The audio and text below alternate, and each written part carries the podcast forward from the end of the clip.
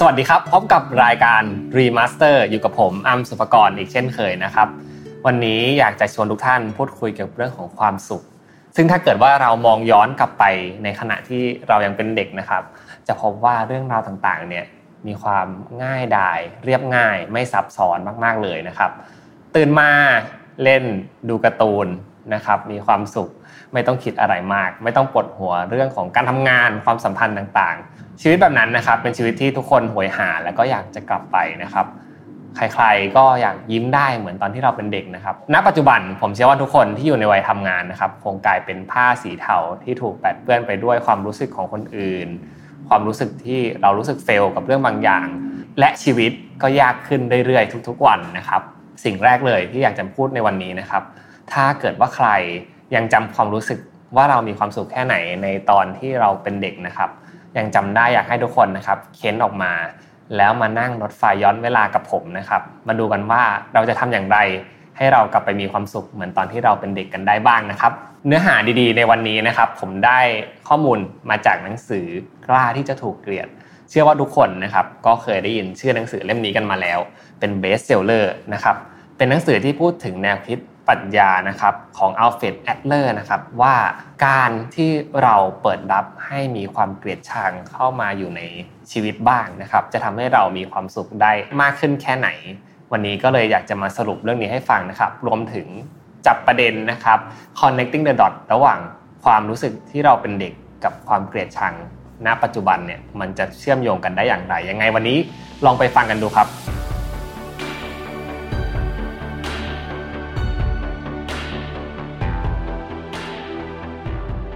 ข้อคิดที่1นนะครับพูดถึงเรื่องอย่าเชื่อเรื่องแผลใจครับแผลใจที่ว่านี้นะครับ นั่นก็คือเรื่องของความทรงจำโหดร้ายที่เราผ่านที่เราเผชิญมา ตั้งแต่เริ่มโตขึ้นมาเลยครับ เป็นช่วงวัยรุ่นก็น่าจะเจอเรื่องหนักหนาสาหัสกันมาบ้างนะครับ ไม่ว่าจะเป็นเรื่องของความรัก เรื่องของการเรียนที่เครียดนะครับ ต้องสอบเข้าเรื่องต่างๆ บางครั้งนะครับ เราไม่รู้ตัวได้ซ้ำว่าความรู้สึกเหล่านี้เนี่ยกัดกินในหัวใจเรา และกลายเป็นแผลในใจที่เราไม่กล้าทำบางอย่าง เพราะว่าเราคิดว่าเราทำสิ่งนั้นไม่ได้นะครับ สิ่งเหล่านี้ก็จะเป็นปัญหาสำคัญที่คนทำงานบางคนนะครับ ไม่กล้าที่จะกระโดดไปเล่นในอีกเวทีหนึ่ง เนื่องจากว่าเขามีความกลัว เคยจดจำได้ว่าสิ่งนี้เป็นสิ่งที่เราทำได้ไม่ดีเลย และไม่อยากจะยุ่งกับมันอีกนะครับ ในมุมมองกลับกัน ผมอยากจะชวนคุยในเรื่องนี้เลยครับ แผลใจนะครับ บางครั้ง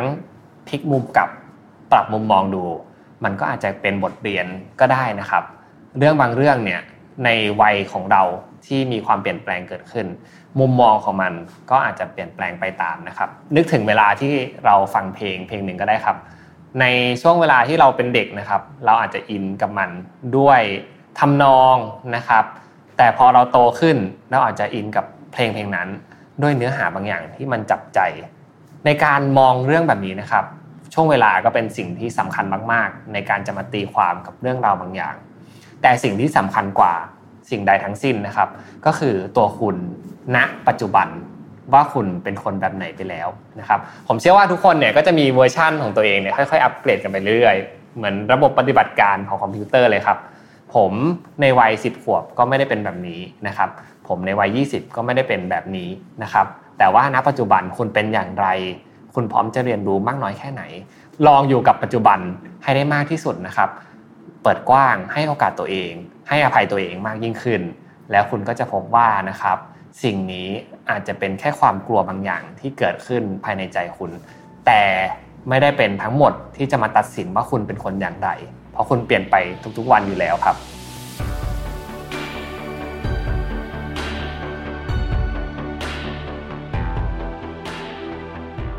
ข้อคิดที่2นะครับ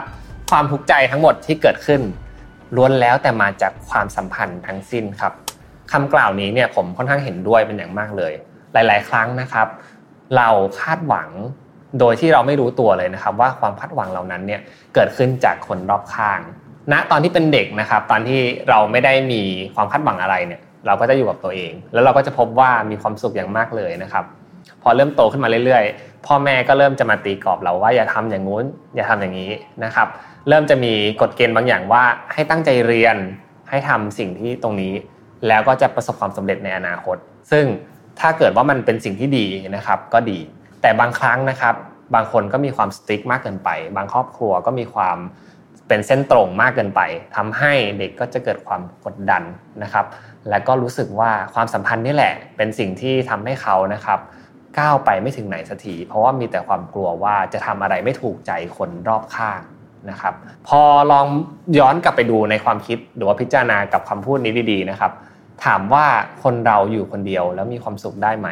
ในความเป็นจริงครับมนุษย์เป็นสัตว์สังคมนะครับที่ต้องมีการปฏิสัมพันธ์อยู่แล้ว ผมอยากจะบอกว่าเราควรจะมีคนที่พูดคุยกัน เพราะว่ามนุษย์เป็นสัตว์สังคม เราต้องพูดคุย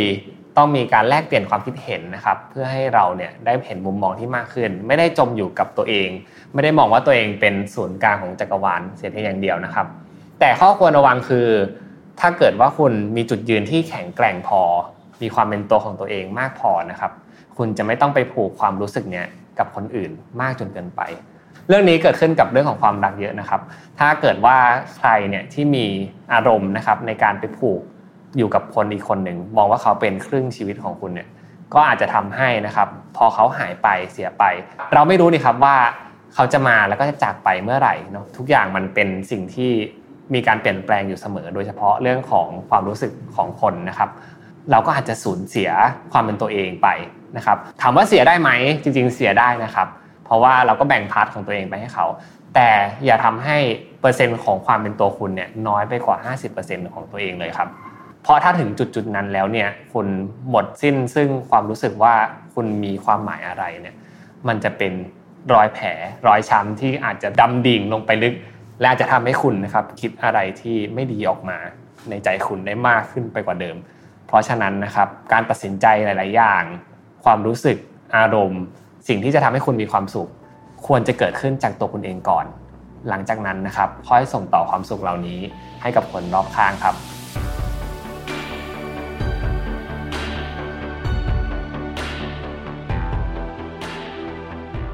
ข้อที่3นะครับต่อเนื่องจากข้อที่ 2 เลย ตัดเรื่องของความคาดหวังของคนอื่นออกไปนะครับ ข้อนี้ก็เหมือนที่ผมพูดไปในข้อที่2นะครับเรามีความคาดหวังเกิดขึ้นมากมายในคนรอบข้าง บางครั้งนะครับ คุณอาจจะเป็นคนที่มีความคาดหวังสูง มีภาระที่ต้องดูแลในครอบครัวสูงมากนะครับทำให้คุณเนี่ยอยู่ในกรอบที่ต้องตั้งใจทำบางอย่างเพื่อให้ครอบครัวของคุณนะครับ มีความสุขความสบายใจมากขึ้น แต่ทุกคนไม่ได้เป็นซูเปอร์แมนไปเสียหมดครับ ทุกคนไม่ได้ทำทุกอย่างได้เพอร์เฟกต์ร้อยเปอร์เซ็นต์คนที่ถูกคาดหวังมากนะครับ ก็จะยิ่งเจอกับอาการแบบนี้ครับ มีใครตั้งเป้านะครับ คนที่รู้จักตั้งเป้ามากน้อยแค่ไหนเนี่ย ก็อยากจะทำให้คนรอบข้างสบายใจ มีความสุข มีคน 10 คนในชีวิต ก็อยากจะเป็นทุกอย่างที่เป็นความสุขให้กับคน 10 คนนั้น ในความเป็นจริงทำแบบนั้นไม่ได้เลยนะครับ เนื่องจากว่าถ้าเกิดว่าคุณเปลี่ยนไปตลอดเวลานะครับ เปลี่ยนไปให้ความสุขของคนนู้นคนนี้เนี่ย แล้วตัวคุณเองจะไปอยู่ที่ไหน อันนี้ก็เป็นคำถามสำคัญที่อยากจะให้ทุกคนมาถามดูนะครับ ผมคิดว่าความคาดหวังใหญ่สุดที่จะเกิดขึ้นเนี่ยก็คือตัวคุณกับความสุขของคุณ ชีวิตของคุณเองว่าคุณอยากจะตั้งเป้ากับเรื่องอะไรไว้ และถ้าเกิดว่าคนรอบข้างคุณที่มีความรักความผูกพันความใส่ใจกับตัวคุณจริง ๆ เนี่ย เขาก็จะยอมรับในการตัดสินใจของคุณ และก็ส่งเสริมกับสิ่งที่คุณคาดหวังไว้ในชีวิตมากกว่าครับ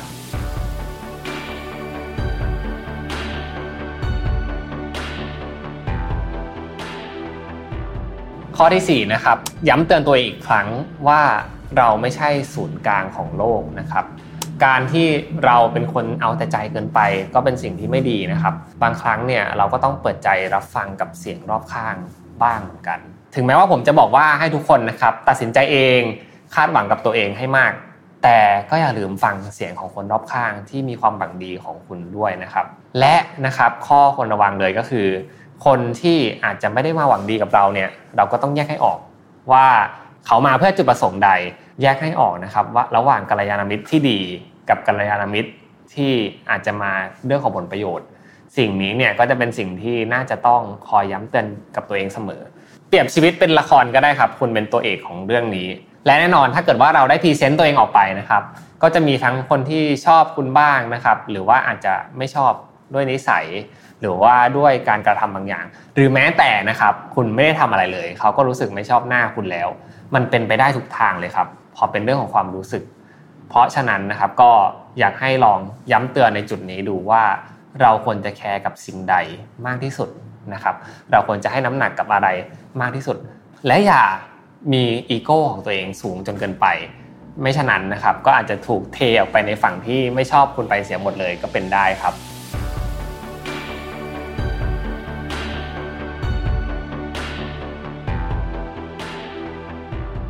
ข้อที่5นะครับมีความสุดโต่งแต่ก็มีความจริงผสมอยู่มากเสียทีเดียวครับ นั่นคือการใช้เวลาอยู่กับวินาทีนี้ให้จริงจัง ให้ได้มากที่สุดครับ เนื่องจากว่าเราณตอนนี้นะครับก็เป็นตัวเราที่สามารถตัดสินใจด้วยสติหลาย ๆ อย่างได้ตัดสินใจว่าเราจะทำอะไรต่อ ตัดสินใจว่าเราจะเดินไปทางไหน แต่สิ่งที่ผ่านมาแล้ว สิ่งที่เป็นอดีตนะครับ กลับไปแก้ไขไม่ได้แล้ว แต่ในโลกของมันจริง เราไม่ได้มีวิวัฒนาการ หรือว่าเทคโนโลยีอะไรที่จะมาตอบโจทย์สิ่งนี้ได้ขนาดนั้นณตอนนี้นะครับ เพราะฉะนั้น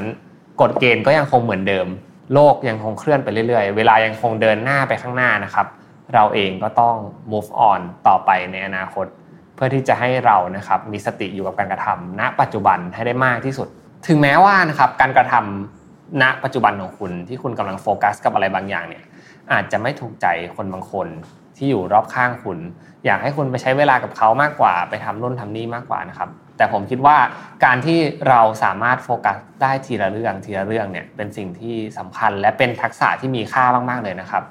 เราอย่าทำทุกอย่างพร้อมกันไปเสียหมด ยอมให้ทุกคนนะครับ เกลียดเราบ้างก็ได้ที่เราไม่ได้ทำบางอย่างเพื่อเขา แต่เรากำลังทำบางอย่างเพื่อตัวเองอยู่ เพื่อให้เรานะครับได้สานต่อกับความฝันความรู้สึกของตัวเองให้ได้มากที่สุดครับ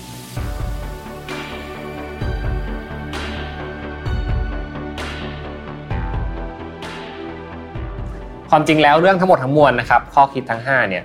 จะเกิดขึ้นไม่ได้เลยนะครับ ถ้าเกิดว่าเราไม่กล้าที่จะคิด ไม่กล้าที่จะตัดสินใจบางอย่างเพื่อตัวเอง ไม่กล้าที่จะถูกคนรอบข้างนะครับ คนบางคนไม่พอใจ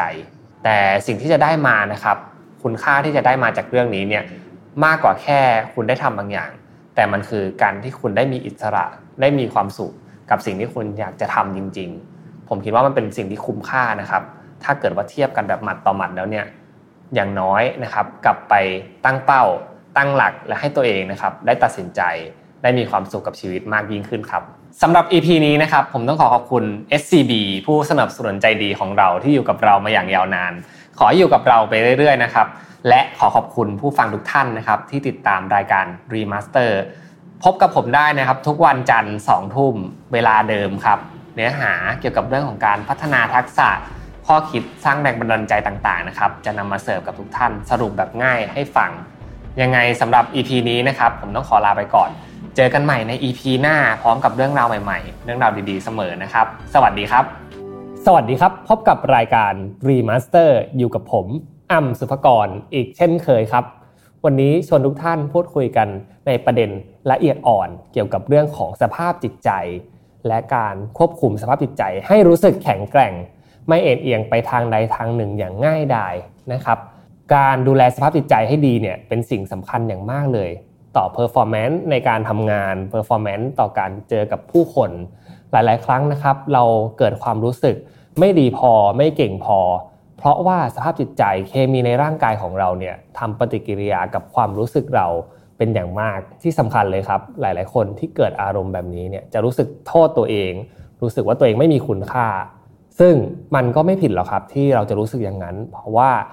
สภาพร่างกายของเราตัดสินใจให้เรารู้สึกเป็นแบบนั้น เรื่องดีอย่างหนึ่งในปัญหาทั้งหมดทั้งมวลตรงนี้นะครับ นั่นก็คือสภาพจิตใจถึงแม้ว่าจะส่งผลกระทบมากมาย แต่ก็ยังเป็นสิ่งที่สามารถฝึกฝนได้ เป็นพรแสวงที่สามารถเสริมกับตัวของคุณได้ วันนี้ผมเลยจะชวนทุกท่านมาพูดคุยเกี่ยวกับเรื่องของการพัฒนา สภาพจิตใจด้วยการปรับนิสัยเปลี่ยนมุมมอง ผ่าน 3 นิสัยเล็กๆนะครับที่จะสามารถช่วยให้คุณมีความแข็งแกร่งทางสภาพอารมณ์มากขึ้นได้นะครับ สมการง่าย ๆ คือหากคุณต้องการปรับตัวทางอารมณ์นะครับ คุณก็ต้องฝึกฝนความแข็งแกร่งทางจิตใจ มันจะส่งเสริมกันนะครับ เป็นหยินกับหยาง ที่จะสามารถทำให้คุณนะครับรับมือกับเรื่องราวหลาย ๆ ไม่ว่าจะผ่านมา แล้วก็มีการกระทบกระทั่งกันมากแค่ไหนนะครับ ยกตัวอย่างง่าย ๆนะครับ เรื่องความกังวลก็ได้ คุณไม่สามารถ ควบคุมได้เลยครับ ว่าความกังวลที่จะเกิดขึ้นในใจคุณ จะเข้ามาเมื่อไหร่ เวลาใด หรือเข้ามาจากใครก็ตาม แต่คุณสามารถควบคุมได้นะครับว่าคุณจะอยู่กับความกังวลนี้เป็นเวลานานแค่ไหน อย่างน้อยนะครับ เราอาจจะควบคุมไม่ได้ร้อยเปอร์เซ็นต์แต่เราก็สามารถบอกได้ว่า จุดไหนที่เราควรจะเปลี่ยนโฟกัสไปที่ตำแหน่งอื่นได้แล้วนะครับ หรือคุณไม่สามารถควบคุมให้ใครที่กำลังมาพูดคุยปฏิสัมพันธ์กับคุณเนี่ย พูดอะไรที่อาจจะไม่เข้าหูคุณ แต่คุณสามารถควบคุมตัวเอง ด้วยการไม่ตอบกลับไป ด้วยอารมณ์ด้วยความโมโหนะครับ นี่ก็เป็นตัวอย่างสั้นๆนะครับของการรู้จักการควบคุมทุกๆอย่างที่เกิดขึ้นแล้วก็เข้ามา ส่วนมากเราจะคาดคิดไม่ถึงหรอกครับว่า แต่ละอย่างจะเกิดอะไรขึ้นบ้าง แต่เมื่อเหตุการณ์มันได้กำเนิดเกิดขึ้นไปแล้วนะครับ เราก็จะสามารถกลับมามอง แล้วก็ใช้เทคนิค 3 นิสัยนี้แหละในการแก้ปัญหานะครับ เดี๋ยวผมขอไล่ไปทีละข้อเลยครับ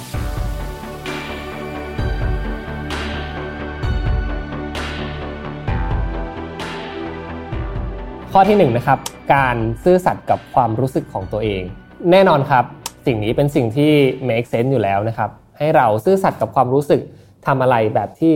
เราควรจะพึงทำตามที่ใจเราปรารถนาใช่ไหมครับ แต่หลาย ๆ ครั้งนะครับ คนเราไม่ได้ซื่อสัตย์กับความรู้สึกที่เราทำจริง ๆ และก็มีการปัดป้องหรือ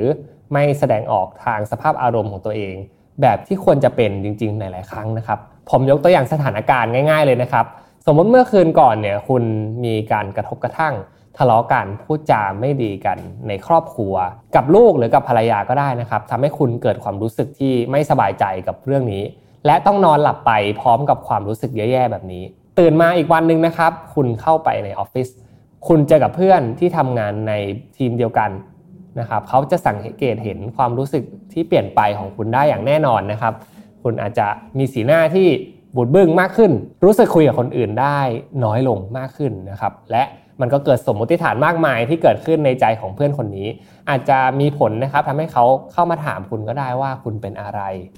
แต่หลาย ๆ ครั้งนะครับ หลาย ๆ คนที่เจอความรู้สึกหรือว่าคำถามแบบนี้เนี่ยเราจะไม่เลือกที่จะตอบความเป็นจริงหรอกครับว่าเราทะเลาะกับที่บ้านมา เรามีปัญหาส่วนนี้เกิดขึ้นทำให้เรารู้สึกไม่สบายใจเป็นอย่างมาก และส่งผลต่อการทำงานของเรา ไม่ค่อยมีใครพูดแบบนี้หรอกครับ เพราะว่ามองว่ามันเป็นเรื่องส่วนตัวที่ไม่จำเป็นต้องให้คนอื่น รับรู้ก็ได้ แต่ในความเป็นจริงแล้วนะครับ เราอาจจะมองว่ามันเป็นจุดเล็ก ๆ ที่ไม่ต้องไปพูดถึงมัน แต่หลาย ๆ ครั้งถ้าเกิดว่าเราทำแบบนี้ไปเรื่อย ๆ นะครับ เราจะเกิดกำแพงที่หนาขึ้นในจิตใจมากขึ้นเรื่อยๆ และกำแพงนั้นนะครับอาจจะพังทลายลงมาในสักวันใดวันหนึ่ง เนื่องจากว่านะครับหลายๆครั้งความรู้สึกหรือว่าอารมณ์เนี่ยเราแยกไม่ออกด้วยซ้ำว่าเราควรจะ execute หรือว่าส่งอารมณ์ตัวนี้ออกไปในรูปแบบใดคำแนะนำคือนะครับ ลองเปลี่ยนจากการปัดป้อง การไม่บอกอะไรเลย กับคนที่รู้สึกถึงท่าทีที่เปลี่ยนไปของคุณ หรือแม้แต่นะครับ กับตัวคุณเองก็ตามลองเขียนหรือว่าลองจดอะไรออกมา ว่าคุณรู้สึกอย่างไร เพื่อทำความเข้าใจตัวเองให้มากยิ่งขึ้น ในสถานการณ์ที่ผมได้กล่าวไปนะครับ ในความเป็นจริงแล้วอาจจะต้องพูดไปในลักษณะนี้หรือเปล่า ลองพิจารณากันดูนะครับ เมื่อคืนก่อน ผมมีเรื่องรู้สึกไม่สบายใจกับคนในครอบครัว เนื่องจากว่ามีปัญหาถกเถียงกัน และทำให้ในวันนี้นะครับมาเรื่องนี้มันก็ติดในใจตามมาไม่ได้ตั้งใจ ที่จะทำให้บรรยากาศไม่ดี ไม่ได้ตั้งใจที่จะทำให้สีหน้าหรือท่าทางออกมาในลักษณะนี้ และก็เข้าใจดีด้วยนะครับว่าเรื่องแบบนี้ไม่ควรพูดคุยกันในที่ทำงาน แต่เมื่อได้อธิบายไปแล้วเพื่อนได้รับรู้รับฟังในเหตุผลแบบนี้แล้วเนี่ยผมเชื่อว่านะครับแค่ครั้งเดียวเขาก็จะไม่ต้องมาคิดอะไรมากแล้ว แล้วก็รู้ว่าคุณกำลังจัดการกับอารมณ์ส่วนตัวของคุณอยู่ ลองเอาวิธีนี้ไปใช้ดูนะครับ ไม่ใช่ให้คุณไปเปล่าประกาศว่าเกิดอะไรขึ้นกับตัวคุณ แต่ให้คุณเข้าใจตัวเองมากขึ้นว่า คุณกำลังรู้สึกอะไรอยู่ และถ้าเกิดว่ามีใครมาถาม คุณจะได้ตอบให้ตรงใจ หรือคุณเองตั้งคำถามตัวเอง คุณก็จะได้ตอบให้ตรงใจว่าคุณรู้สึกอะไรนะครับ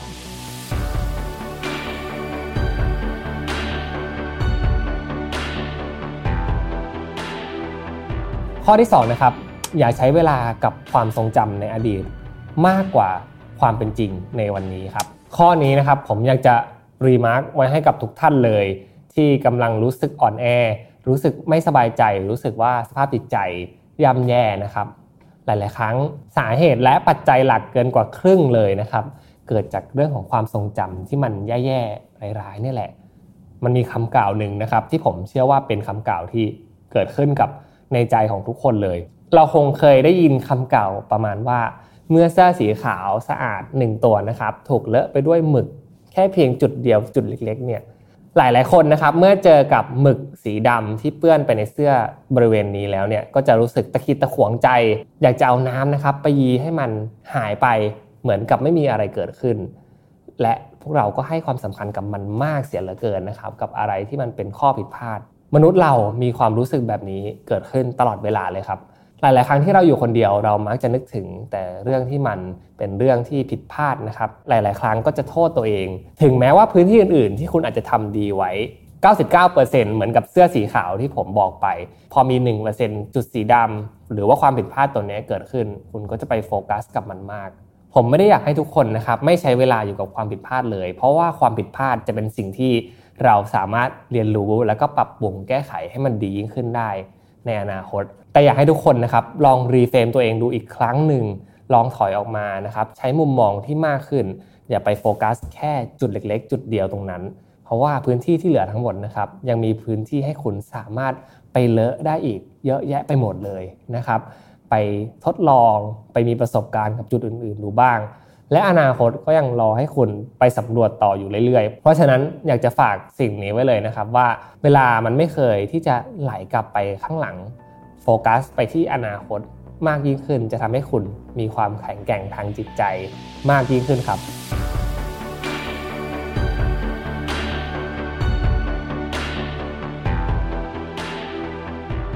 และข้อสุดท้ายนะครับ ความสามารถในการต้านทาน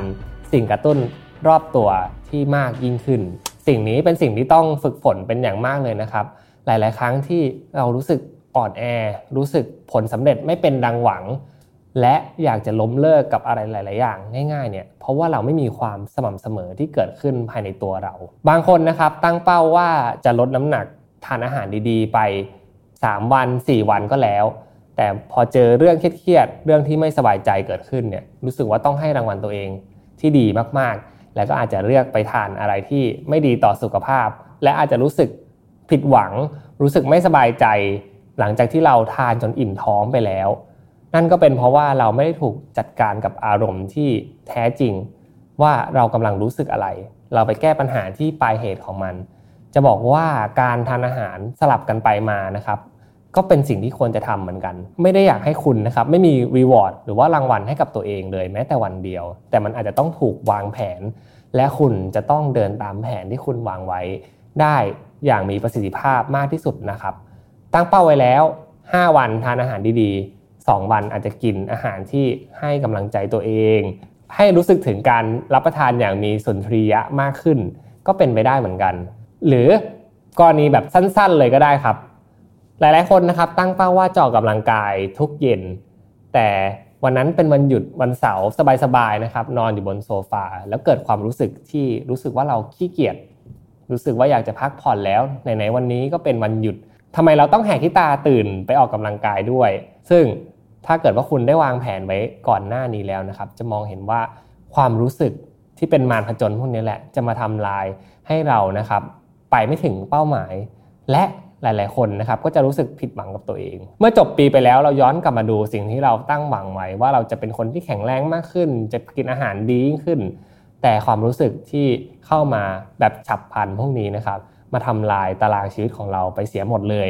เพราะฉะนั้นเราอาจจะต้องจัดการสิ่งเร้าสิ่งกระตุ้นพวกนี้ให้ได้มากที่สุด นี่เป็นวิธีการฝึกฝนความแข็งแกร่งทางจิตใจที่ดีมากเลยนะครับ แค่คุณสามารถลดละ บางอย่างที่อาจจะเป็นสิ่งฉาบฉวยที่เข้ามาในชีวิต และคุณก็โฟกัสไปที่เป้าหมายที่คุณตั้งหวังไว้นะครับรูทีนหรือว่าความสม่ำเสมอเนี่ยเป็นเคล็ดลับสำคัญ ที่จะทำให้คุณสามารถทำอะไรได้อย่าง แน่วแน่และแข็งแกร่งฝึกฝนจิตใจ ฝึกฝนร่างกายไปพร้อม ๆ กัน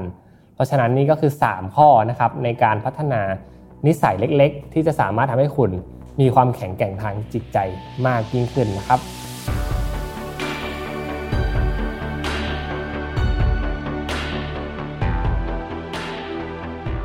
ผมสรุปให้ฟังสั้นๆ แบบนี้นะครับ ข้อที่ 1 ซื่อสัตย์ต่อความรู้สึกของคุณ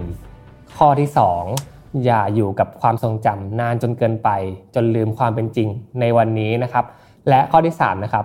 แยกแยะให้ออกนะครับ ว่าสิ่งใดเป็นสิ่งกระตุ้นที่เข้ามาอย่างฉับพลัน และจัดการมันออกไปซะ มีวินัยต่อตัวเอง และวินัยนี้เองจะทำให้คุณมีอิสระทางความคิดทางความรู้สึก และมีอิสระในชีวิตของคุณได้มากยิ่งขึ้นครับสำหรับ EP นี้นะครับผมต้องขอขอบคุณ SCB ผู้สนับสนุนใจดีของเราที่อยู่กับเรามาอย่างยาวนาน และขอขอบคุณคนสำคัญที่สุดเลยครับ ผู้ฟังทุกท่านที่เข้ามาฟัง Remaster มีหลาย ๆ คนติดตามนะครับ กดกระดิ่งแจ้งเตือนไว้ หากใครที่เพิ่งเข้ามาฟังใหม่ อยากให้รบกวนนะครับ กดไลค์ กดแชร์ และกด sub ให้กับ Remaster รวมถึงรายการอื่นๆ ในช่อง Mission to the Moon ด้วยนะครับสำหรับ EP หน้าผมจะพูดถึงเรื่องอะไรรอติดตามนะครับสำหรับวันนี้ สวัสดีครับ สวัสดีครับ พบกับรายการ Remaster อยู่กับผมอ้ำสุภกรอีกเช่นเคย วันนี้ชวนทุกท่านพูดคุยกันในการสร้างความสุขนะครับ ความสุข เป็นสิ่งที่สำคัญอย่างมาก ผมเชื่อว่าทุกคนนะครับเมื่อตื่นมายามเช้า และพบว่าเป็นวันที่สดใสนะครับ จะรู้สึกอยากตื่นขึ้นมาทำอะไรบางอย่างนะครับ มีแรงบันดาลใจในการขับเคลื่อนชีวิต ไม่ว่าจะเจอกับเหตุการณ์อะไรก็ตาม ซึ่งในช่วงเช้านะครับที่เราตื่นมานั้น เราไม่สามารถกำหนดได้หรอกครับ ว่ามันจะเป็นวันที่ดีหรือไม่ดีนะครับ มันแล้วแต่อารมณ์ของพวกเราจริง ๆ ในเมื่อพวกเราเกิดมาเป็นมนุษย์นะครับ ความหลากหลายทางอารมณ์มันเกิดขึ้นอยู่แล้ว และหลาย ๆ ครั้งนะครับในช่วงเวลาปีที่ผ่านมา หรือแม้แต่ในปีนี้ก็ตามนะครับ ผมเชื่อว่าหลาย ๆ คนแทบจะไม่อยากลุกออกจากเตียงเลย เพราะรู้สึกว่าชีวิตที่เกิดขึ้นในโลกแห่งความเป็นจริงนั้น มันน่าหดหู่และไม่มีความสุขเอาเสียเลย ไม่ว่าจะเป็นปัจจัยใดก็ตามนะครับ ที่วิ่งเข้ามา อย่างน้อยนะครับ ถ้าเกิดว่าเราได้พิจารณาดูดีๆ และได้เข้าไปแก้ไข ได้ไปทำอะไรกับมันบางอย่าง หรือแม้แต่คุณเข้าใจตัวเองมากขึ้น ก็อาจจะทำให้คุณสามารถสร้างความสุขให้กับตัวเองได้ ถึงแม้ว่าจะเป็นเรื่องเล็กๆนะครับแล้ววันนี้ครับผมได้นำบทความดีๆ มาฝาก ซึ่งบทความนี้นะครับอยู่ใน psychological bulletin นะครับซึ่งในเนื้อหานะครับมีการวิจัยเกี่ยวกับความสุขน่าสนใจมากทีเดียว เขาบอกว่าผู้คนส่วนมากนะครับเพิ่มความสุขให้ตัวเองได้ โดยใน 50%นะครับบอกว่าระดับของความสุขเกิดขึ้นจากยีน หรือว่า DNA ของเรานั่นเอง และอีก 40%นะครับคือการควบคุมของตัวเราเอง การบริหารจัดการต่างๆ ของตัวเราเองนะครับ 10%คือบริบทภายนอกที่จะวิ่งเข้ามาเจอเรานะครับ ไม่ว่าจะเป็นการพบเจอเรื่องดีๆ เรื่องแย่ๆต่างๆนะครับก็มีผลต่อความสุข เราจะเห็นได้ว่า 90%นะครับจากก้อน DNA บวกกับก้อนที่เราสามารถ manage ได้เองเนี่ยเป็นก้อนที่ใหญ่มากๆเลยนะในการที่จะควบคุมเรื่องของความสุขของตัวเราเองส่วนอีก 10%นะครับคือสิ่งที่เรามักจะคิดว่ามันจะทำให้เราเกิดความทุกข์นั่นก็คือเรื่องต่างๆที่วิ่งเข้ามา แต่อย่างน้อยนะครับจากผลวิจัยตัวนี้ค่อนข้างจะบอกอะไรเราได้ เป็นนัยสำคัญบางอย่างนั่นก็คือ เรามักจะคิดไปเองนะครับว่าบริบทภายนอกที่เกิดขึ้นรอบตัวเราจะทำให้เรามีความสุขน้อยลง แต่ในความเป็นจริงแล้ว ใจของเราตั้งหากครับ เป็นตัวกำหนดว่าเราจะมีความสุขมากน้อยแค่ไหน นอกจากนั้นในวิจัยนะครับยังมีข้อมูลสำคัญน่าสนใจอีกทีเดียว เขาบอกว่าจากการวิจัย 138 ชิ้นนะครับศึกษาผู้คนกว่า 11,000 คนทั่วโลก การแสดงออกทางใบหน้ามีผลสำคัญต่อความสุขเช่นกันนะครับ คนที่มีรอยยิ้มในทุกๆวันนะครับจะทำให้เป็นคนที่มีความสุขมากขึ้น ในขณะเดียวกันนะครับ คนที่ทำหน้าเบื้องตึงทุกๆวันนะครับ จะทำให้รู้สึกว่าโกรธง่ายมากขึ้นนะครับ และการขมวดคิ้วตลอดเวลานะครับ จะทำให้เรารู้สึกเศร้ามากขึ้น ที่สำคัญครับสิ่งเหล่านี้เป็นสิ่งที่เราสามารถควบคุมได้เหมือนกัน ถึงแม้ว่าในบางครั้งนะครับ เรื่องมันจะเครียดมากๆ แต่ถ้าเกิดว่าเรามีสติมากพอและกลับมาเตือนตัวเองได้นะครับ เราจะสามารถควบคุมภาวะทางอารมณ์ ที่แสดงออกทางสีหน้าแบบนี้ได้เหมือนกันนะครับ มาถึงในเนื้อหาสำคัญในวันนี้ที่ผมได้เตรียมมานะครับคำถามคือเราจะสามารถเพิ่มความสุขได้อย่างไรบ้าง วันนี้ผมได้แบ่งออกมาเป็น 6 ข้อสำคัญนะครับ ที่จะทำให้ทุกคนสามารถนำไปปรับใช้กันได้เลย ง่าย ๆ ไม่ซับซ้อนยังไงลองไปฟังกันเลยครับ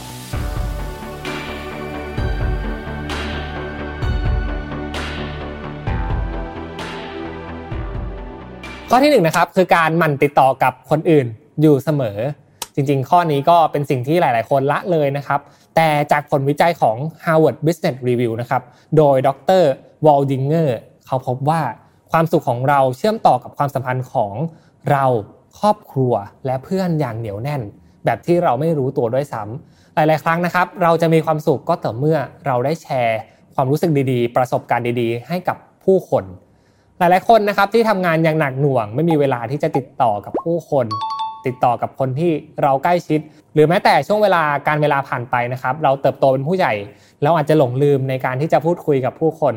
และเราอาจจะรู้สึกว่าไม่ปฏิปต่อเลย ไม่อยากจะพูดคุยกับใครเลย เพราะเรื่องที่เราเจออยู่นะครับ คนอื่นๆ ที่ไม่ได้เจอประสบการณ์เดียวกัน คงจะไม่สามารถรับรู้ถึงความรู้สึกของเราได้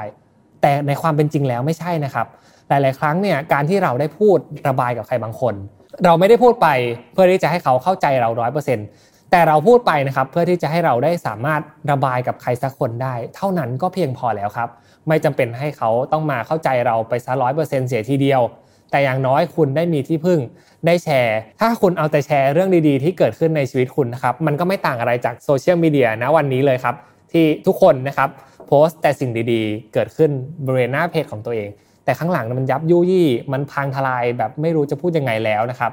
เราเก็บงำเก็บซ่อนมันไว้ อย่างน้อยคุณควรจะมีพื้นที่สบายใจ ในการแสดงออกถึงความอ่อนแอของคุณ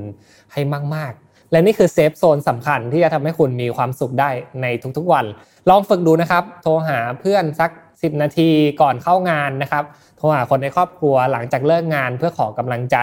เรื่องแค่นี้ไม่ใช่เรื่องอะไรที่มันยากลำบากมากมายนะครับ ไม่ใช่เวลาส่วนมากของชีวิตคุณเลยด้วยซ้ำแต่มันช่วยเพิ่มพลังงานให้กับคุณได้มากจริง ๆ ครับ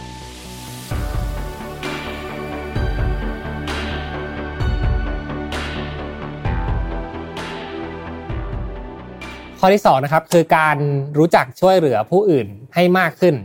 จากผลวิจัยของ BMJ นะครับพบว่าอาสาสมัครที่มีอายุมากกว่า 70 ปีขึ้นไปเนี่ย มีความสุขเพิ่มขึ้นได้นะครับ ผ่านการทำจิตอาสาได้เป็นพิเศษเลยทีเดียว ซึ่งหมายความว่านะครับการที่เขาลงไปทำอะไรเพื่อคนอื่น ในช่วงเวลาความสุขบั้นปลายชีวิตเนี่ยเป็นช่วงเวลาที่เขามีความสุข เป็นช่วงเวลาที่สามารถเติมเต็มหัวใจของเขาได้เป็นอย่างมาก เพราะฉะนั้นนะครับเราลองย้อนกลับมาดูตัวเองอีกครั้งหนึ่งว่า ความสุขที่เกิดขึ้น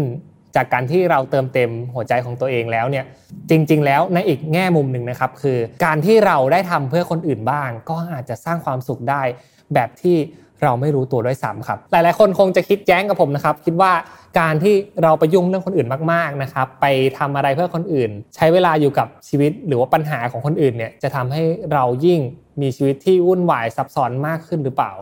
จริง ๆ แล้วผมคิดว่ามันอยู่ที่มุมมองของการกระทำของเรามากกว่า หลาย ๆ ครั้งนะครับ บทเรียนที่เราได้รับรู้นอกจากเราเรียนรู้ด้วยตัวเองแล้ว เราสามารถเรียนรู้ผ่านชีวิต ผ่านมุมมองของคนอื่นได้เช่นกัน ถ้าเกิดว่าคุณมีเจตนาดีนะครับ ที่จะทำอะไรเพื่อคนอื่น ผมเชื่อว่าสิ่งนี้นะครับจะเป็นสิ่งที่ทำให้ชีวิตของเราทำให้สังคมของเราน่าอยู่มากขึ้น และหลาย ๆ คนนะครับที่ประสบความสำเร็จที่ผมได้ลองพูดคุยดูนะครับ เขาพบว่าจริง ๆ แล้วนะครับความสำเร็จที่โดดเดี่ยว ความสุขที่ได้มาเพียงแค่ตัวเราเองคนเดียวเป็นปัจเจกเนี่ย อาจจะไม่ใช่หนทางสู่ความสุขที่แท้จริง แต่คือการได้แบ่งปันความช่วยเหลือให้กับคนอื่น เราจะเห็นได้ว่า billionaire หลายคนนะครับเมื่อถึงจุดหนึ่งแล้วจะออกมาทำการกุศลกันมาก และออกมาทำเพื่อคนอื่น บางคนนะครับยอมหมดเนื้อหมดตัวเลยในบั้นปลายชีวิต เพื่อที่จะได้ช่วยเหลือสังคม เนื่องจากว่าเราได้เห็นโลกมาหลากหลายมุมมองแล้วครับ และเราได้เห็นว่าการที่เราเป็นหมาป่าเดียวดายไม่ได้อยู่กับคนอื่นสำเร็จอยู่คนเดียวมีความสุขอยู่คนเดียว อาจจะไม่เพียงพอนะครับที่จะทำให้สังคมภาพรวมมันดีขึ้น และการจากไปแบบฝากอะไรไว้กับคนอื่น ให้ความช่วยเหลือคนอื่น น่าจะเป็นหนทางที่ทำให้เรามีความสุขได้ ไม่ว่าเราจะอยู่หรือว่าจากไป เหมือนคำกล่าวที่ว่านะครับ อยู่ให้รักจากไปให้คิดถึงคำนี้คงไม่ได้ไกลตัวมากเลยนะครับ ถ้าเกิดว่าเรารู้จักที่จะช่วยเหลือคนอื่น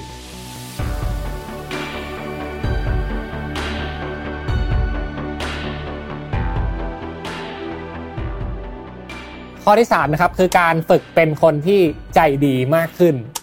ข้อนี้นะครับเป็นข้อที่พูดง่ายนะครับ แล้วก็น่าจะเป็นสิ่งที่หลาย ๆ คนคาดหวัง ผมยังคาดหวังจากคนอื่นเลยครับ ให้เขาใจดีกับเราหน่อยนะครับ คุยกับลูกค้าก็อยากให้ลูกค้าใจดีกับเรา คุยกับคนในครอบครัว ก็อยากให้เขาใจดีและเป็นกำลังใจกับเรา เพราะฉะนั้นสิ่งที่เราคาดหวังจากคนอื่นนะครับ เราก็ควรจะให้ตอบแทนไปด้วย เพราะฉะนั้นเราอาจจะต้องลองฝึกเป็นคนใจดีมากขึ้น สถานการณ์อาจจะแย่อาจจะเลวร้ายนะครับ เรื่องราวต่างๆ ที่เขาทำผิดพลาดมา แล้วส่งผลกับตัวเรา บางครั้งลองหยุดความโกรธของคุณไว้ตรงนั้นก่อน พิจารณากับตัวเองดีๆ แล้ว execute ออกไป แบบที่ไม่จำเป็นต้องเอาน้ำร้อนไปสาดเขา แต่พูดคุยด้วยความเข้าใจ อธิบายถึงเหตุผล และหาวิธีการรับมือในครั้งต่อไป ก็อาจจะเป็นวิธีที่ยั่งยืนกว่า และทำให้ผู้คนนะครับ สามารถเห็นคุณในมุมมองที่มีความเป็นมนุษย์มากยิ่งขึ้น และอาจจะทำให้ชีวิตของคุณนะครับ มีคนที่อยากจะนุนหลังคอยสนับสนุนคุณมากขึ้น เนื่องจากคุณสามารถทำดี และเป็นคนใจดีกับคนอื่นได้มากเหมือนกัน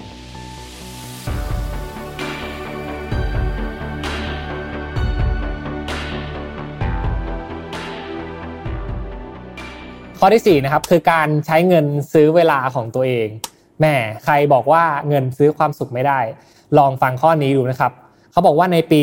2017 นะครับ การศึกษาจาก The Proceeding of the National Academy of Science นะครับ แนะนำว่าคนที่ใช้เงิน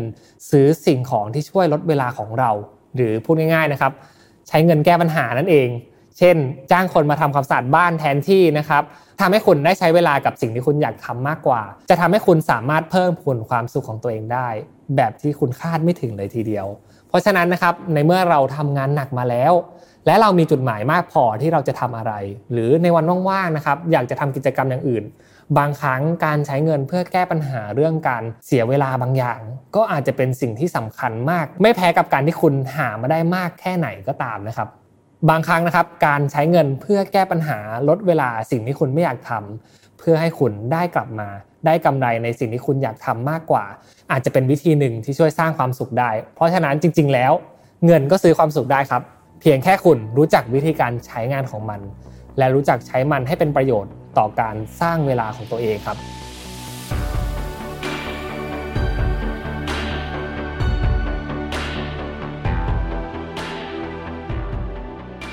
ข้อที่5ครับคือการลงทุนเพื่อซื้อประสบการณ์ เรื่องนี้นะครับน่าจะเกี่ยวข้องกับเรื่องของตัวเงินอีกแล้วนะครับ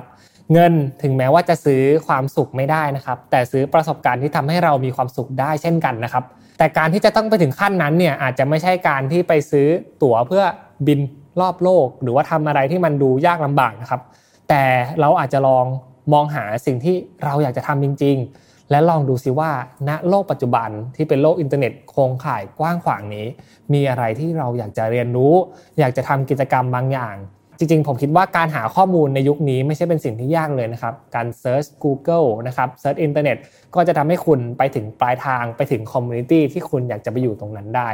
เหลือแค่ว่านะครับคุณน่าจะต้องลงทุนกับตัวเองสักหน่อย จริงๆ การลงทุนกับสิ่งที่เป็นงานอดิเรกนะครับ หลายๆ คนทำอยู่ มันเป็นการเติมเต็มความรู้สึกที่ดีในจิตใจของตัวเองนะครับ หลายคนมีของเล่นที่สะสมเยอะมากนะครับ และหลาย ๆ คนก็อาจจะไม่อินนะครับ ว่าทำไมต้องไปสะสมอะไรเยอะขนาดนั้น แต่ลองมองย้อนกลับไปครับ กับบางคนที่เขามีความต้องการตั้งแต่เด็กว่าสิ่งนี้เป็นสิ่งที่ไม่ได้มาเติมเต็มเขาในช่วงเวลาที่เขายังเป็นเด็ก เขาก็เลยใช้เงินนะครับเพื่อซื้อประสบการณ์ที่ดีให้กับตัวเอง ในวันนี้ที่เขามีรายได้มากพอที่เขาจะสามารถเก็บสิ่งเหล่านี้นะครับมาเป็นสิ่งล้ำค่าของตัวเอง จริง ๆ แล้วเรื่องของเรื่องครับไม่ได้อยู่ที่ว่าเรามีของอะไรอยู่ในตัว แต่มันคือประสบการณ์ที่เราต้องการจากมันมากกว่า เพราะฉะนั้นนะครับลองมองหากิจกรรมสิ่งต่างๆ ที่มาเติมเต็มฟูลฟิลหัวใจของคุณ และผมคิดว่าไม่ใช่สิ่งที่น่าเสียใจหรอกนะครับ ในการที่จะไปลงทุนกับมัน เพราะมันมีค่ากับคุณมากขนาดนั้น จริง ๆ ควรจะลงทุนกับมันด้วยซ้ำครับ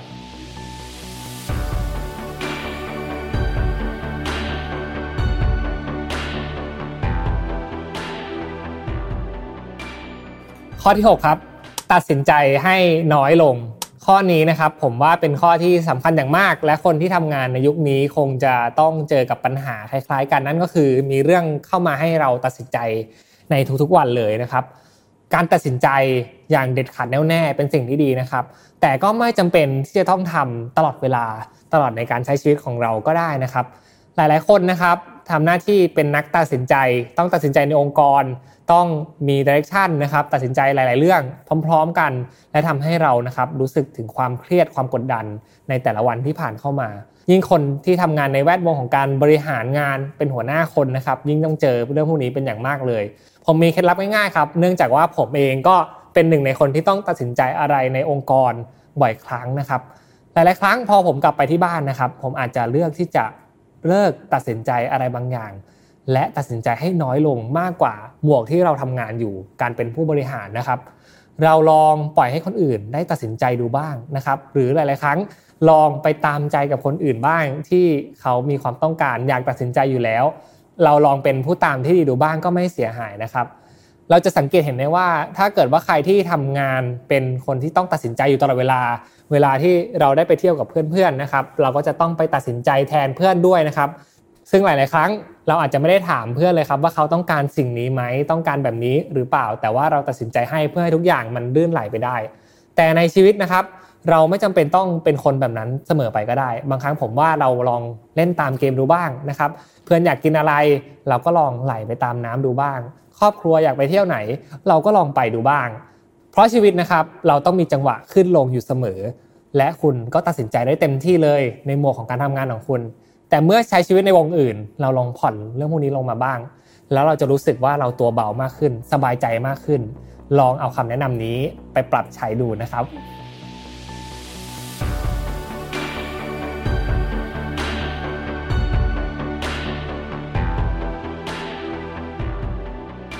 จบลงไปแล้วนะครับสำหรับเทคนิคการสร้างความสุขง่ายๆ หวังว่าจะเป็นประโยชน์มากๆสำหรับช่วงเวลาที่ตึงเครียดแบบนี้ และผมหวังอย่างยิ่งนะครับ ให้ทุกคนตื่นมาพบกับเช้าวันที่สดใส และอยากจะใช้ชีวิตอยากมีความสุขมีคุณค่า ในชีวิตที่คุณกำลังดำเนินอยู่ขอเป็นกำลังใจให้กับทุกท่านครับ สำหรับใน EP หน้าผมจะมาพูดถึงเรื่องอะไรนะครับ ฝากติดตามไว้ด้วยทุกวันอังคาร 2 ทุ่มนะครับ ฝากกดไลค์ กดแชร์ และกดซับให้กับรายการ Remaster รวมถึงรายการอื่นๆ ในช่อง Mission to the Moon นะครับ ผมและทีมงานนะครับ ตั้งใจพัฒนาคอนเทนต์ในทุกๆวัน หวังว่าทุกคนนะครับจะได้รับประโยชน์จากการพัฒนาในครั้งนี้ครับอย่างไรก็ดีผมต้องขอขอบคุณทุกท่านที่ติดตามรายการ Remaster มาอย่างยาวนานนะครับ ปีนี้ก็มีอะไรสนุกๆให้เรามาพูดคุยกัน โดยเฉพาะในเรื่องของการ reskill ทักษะของคนทำงานในหลากหลายแง่มุม ในแง่มุมของความสุขวันนี้เราได้พูดไปแล้ว ยังไงใน EP หน้ารอติดตามกันด้วยนะครับสำหรับ EP นี้ผมและทีมงานขอลาทุกท่านไปก่อน สวัสดีครับ สวัสดีครับ พบกับรายการ Remaster อยู่กับผมอ้ำสุภกรอีกเช่นเคย กลับมาเจอกันอีกครั้งนะครับ วันนี้เอาเรื่องราวน่าสนใจมาฝากทุกท่านครับ เรื่องที่ผมไปเจอมาในวันนี้นะครับ เกิดจากการที่เราต้องการจะพักผ่อน และได้มีโอกาสไปดูภาพยนตร์แอนิเมชันเรื่องหนึ่งครับ ที่ชื่อว่าโซเชื่อว่าผู้ฟังหลายท่านนะครับ น่าจะเคยดูกันมาผ่านหูผ่านตาไปบ้างแล้ว แต่สำหรับผมนะครับ ผมไม่เคยได้ดูภาพยนตร์เรื่องนี้เลย มีโอกาสจากคำแนะนำของเพื่อนนะครับ ที่บอกว่าให้ลองกลับไปดูสถานการณ์ต่างๆ ในเรื่อง น่าจะมีบทเรียนที่นำมาสอนตัวผมนะครับ รวมถึงมาเป็นคำแนะนำให้กับผู้ฟังทุกท่านในวันนี้ได้เป็นอย่างดี ก่อนอื่นต้องบอกนะครับว่าใน EP นี้ที่จะพูดถึงภาพยนตร์แอนิเมชันเรื่อง Soul จะมีการ spoil เนื้อหาสำหรับใครที่ยังไม่ได้ดูและอยากจะกลับไปดูภาพยนตร์นะครับ อยากให้ลองปิดคลิปและกลับไปดูก่อน เรื่องเริ่มต้นอย่างนี้ครับ มีผู้ชายคนหนึ่งนะครับที่ชื่อว่าโจการ์ดเนอร์เขาเป็นคนที่มีความคิด บวกมากเลยครับ เป็นผู้ชายอารมณ์ดีคนหนึ่งนะครับ ที่ทำอาชีพเป็นนักเปียโนนะครับซึ่งเป็นนักเปียโนที่สอนกับเด็กๆในโรงเรียนนะครับเขามีความสุขกับการทำงานในทุกๆวันเลยครับ ตื่นเช้านะครับ ไปทำงานไปโรงเรียน พบเจอกับ เด็กๆ มากมาย และทำการสอนดนตรีให้กับเด็กๆ หลังจากจบงานนะครับ ก็เดินทางกลับบ้านพักผ่อนและตื่นขึ้นมาชีวิตของโจการเนอร์นะครับดำเนินไปแบบนี้ในทุกๆวัน แต่ในอีกมุมหนึ่งในก้นเบื้องของจิตใจของโจนะครับ เขามีความฝันที่เขาอยากจะเป็นนักดนตรีที่มีชื่อเสียงนะครับ เป็นนักดนตรีแจ๊สที่มีคนตอบรับมากมายนะครับ มีคอนเสิร์ตของตัวเอง ได้ไปเล่นในผับบาร์ที่ตัวเองนะครับเคยเฝ้าฝันไว้ตั้งแต่ในวัยเยาว์และในภาพยนตร์นะครับก็ชี้ให้เราเห็นว่ามีวันหนึ่งที่โอกาสได้เข้ามาถึงคุณโจการ์เนอร์แล้ว เขาได้รับโทรศัพท์นะครับจากนักเรียนที่เคยเรียนกับเขาว่า อาจารย์โจเนี่ยครับวันนี้พอดีว่าผมมาเป็นนักดนตรีอยู่ที่ผับชื่อดังมากครับในย่านนั้น และณวันนี้นะครับนักเปียโนที่เล่นอยู่ในวงปัจจุบันเนี่ยมีอาการป่วยนะครับ เพราะฉะนั้นอยากจะให้อาจารย์โจเนี่ยลองมา ออดิชั่นดูครับเพื่อจะได้รับโอกาสในการมาเล่นกับวง ซึ่งเป็นความฝันของอาจารย์อยู่แล้วนะครับ อาจารย์ดีใจเป็นอย่างมากครับ และเตรียมตัวเป็นอย่างดีเพื่อที่จะไปออดิชั่นกับวงที่เขาเฝ้าฝันจะได้ไปเล่นในสถานที่ที่เขาเคยคิดไว้ว่าวันหนึ่งฝีมือเขาขนาดนี้นะครับซุ่มซ้อมทุกวันเป็นความฝันเป็นแพชชั่นตั้งแต่วัยเยาว์เขาต้องทำได้แน่นอน ดีใจจนอารมณ์ดีมากๆครับ เดินกระโดดรถเต้นไปตามเมืองนะครับ และโทรศัพท์ไปหา คุณแม่นะครับ แต่ทันทีทันใดนั้นครับ เรื่องราวไม่คาดฝันก็เกิดขึ้น คุณโจครับพัดตกลงไปในท่อนะครับที่เป็นท่อที่กำลังก่อสร้างอยู่ ซึ่งไม่มีใครคาดคิดเลยครับ ว่าจะเกิดเหตุการณ์แบบนี้ขึ้นได้ แต่นะครับอุบัติเหตุเกิดขึ้นได้ทุกเมื่อจริง ๆ ครับ และสิ่งที่เกิดขึ้นตามมาจากนั้นนะครับ นั่นก็คือคุณโจนี่เองตื่นขึ้นมานะครับ พบว่าพื้นที่บริเวณโดยรอบเป็นสีดำมืดสนิทนะครับ เป็นบันไดที่กำลังเดินทางไปสู่พื้นที่อีกแห่งหนึ่ง หรือที่เราเรียกกันว่าอีกภพภูมิหนึ่งนั่นเอง เหตุการณ์ที่เกิดขึ้นครับ เท่ากับว่าคุณโจนั้นได้ตายไปเรียบร้อยแล้ว เสียชีวิตเรียบร้อยแล้ว จากสิ่งที่ไม่คาดคิดจริง ๆ ชีวิตไม่มีอะไรแน่นอนจริง ๆ ครับ เรื่องราวก็ดำเนินไปนะครับ คุณโจไม่ได้ยอมแพ้ และไม่อยากที่จะข้ามดินแดนเข้าสู่โลกแห่งความตาย เขาต้องการจะมีชีวิตเพื่อได้เห็นตัวเอง ในวันที่เขากำลังจะไปถึง ฝันที่เขากำลังรออยู่ เรื่องราวดำเนินไปครับทำทุกวิถีทางเพื่อที่จะได้กลับมามีชีวิตอีกครั้ง และเขาก็ทำสำเร็จครับเขากลับมาอีกครั้งครับ และได้เล่นดนตรีสมใจนะครับออดิชั่นผ่าน และวงดนตรีของเขาเนี่ยก็ทำการแสดงได้อย่างดีเยี่ยมที่สุดเลยในวันนั้น คุณโจดีใจเป็นอย่างมากครับ ได้เห็นบรรยากาศจริง ๆ ได้แสดงความสามารถฝีมือที่มีอยู่ในตัว และพอจบงานนะครับ ทุกอย่างปิดไฟลงนะครับ คนดูก็แห่กันกลับ วงดนตรีก็เก็บของกัน หลังจากความสุขที่มันเอ่อล้นได้จบลงแล้ว คุณโจก็เดินไปถามกับหัวหน้าวงครับว่า หลังจากนี้ชีวิตจะเป็นอย่างไรต่อ สิ่งที่ได้ตอบกลับมาครับ ก็กลายเป็นประโยคธรรมดาของหัวหน้าวงที่หันกลับมาบอกกับเขาว่าพรุ่งนี้เราก็กลับมาเล่นกันแบบนี้เหมือนเดิมนั่นแหละ เกิดคำถามมากมายในหัวคุณโจครับว่า สิ่งที่เราเฝ้าฝันมาเนิ่นนาน ความฝันที่เรารออยู่ทำไมความรู้สึก มันไม่ได้ถูกเติมเต็มอะไรในจิตใจของเราเลยทำไมความรู้สึกที่เกิดขึ้น มันเป็นแค่ part หนึ่งในชีวิตที่ผ่านมาและผ่านไป และจะดำเนินแบบนี้ต่อต่อไปเรื่อยๆ สิ่งนี้ครับทำให้คุณโจกลับไปครุ่นคิดกับชีวิตที่ผ่านมา หลังจากเขาผ่านพ้นเรื่องของความตายมา ได้มาเจอเรื่องของความฝัน ได้มาเห็นชีวิตของตัวเอง และเห็นปลายสุดท้ายว่า เมื่อไปถึงปลายทางจริง ๆ แล้ว มันก็ไม่ได้มีอะไรที่ รออยู่ขนาดนั้น คุณโจใช้เวลาอยู่สักพักครับ เพื่อคำนึงถึงสิ่งที่เกิดขึ้นว่าจริง ๆ แล้วชีวิตของเขาต้องการอะไรกันแน่ สุดท้ายครับ คุณโจได้มาตาหนักรู้ และคิดออกครับว่า ความสุขที่แท้จริง ความหมายที่แท้จริงที่เกิดขึ้นภายในจิตใจของเขา ไม่ใช่ยอดภูเขาที่เขาต้องการจะไปถึง สิ่งที่เขารอและเฝ้าฝันว่าสักวันหนึ่งจะได้มาถึง สิ่งนั้นอาจจะเป็นความฝันที่เกิดขึ้นครับ แต่ก็เป็นมุมมองที่เราไม่ได้รู้จักกับมัน ไม่ได้มีประสบการณ์กับมัน ทุกๆวันที่คุณโจตื่นมาได้ไปโรงเรียน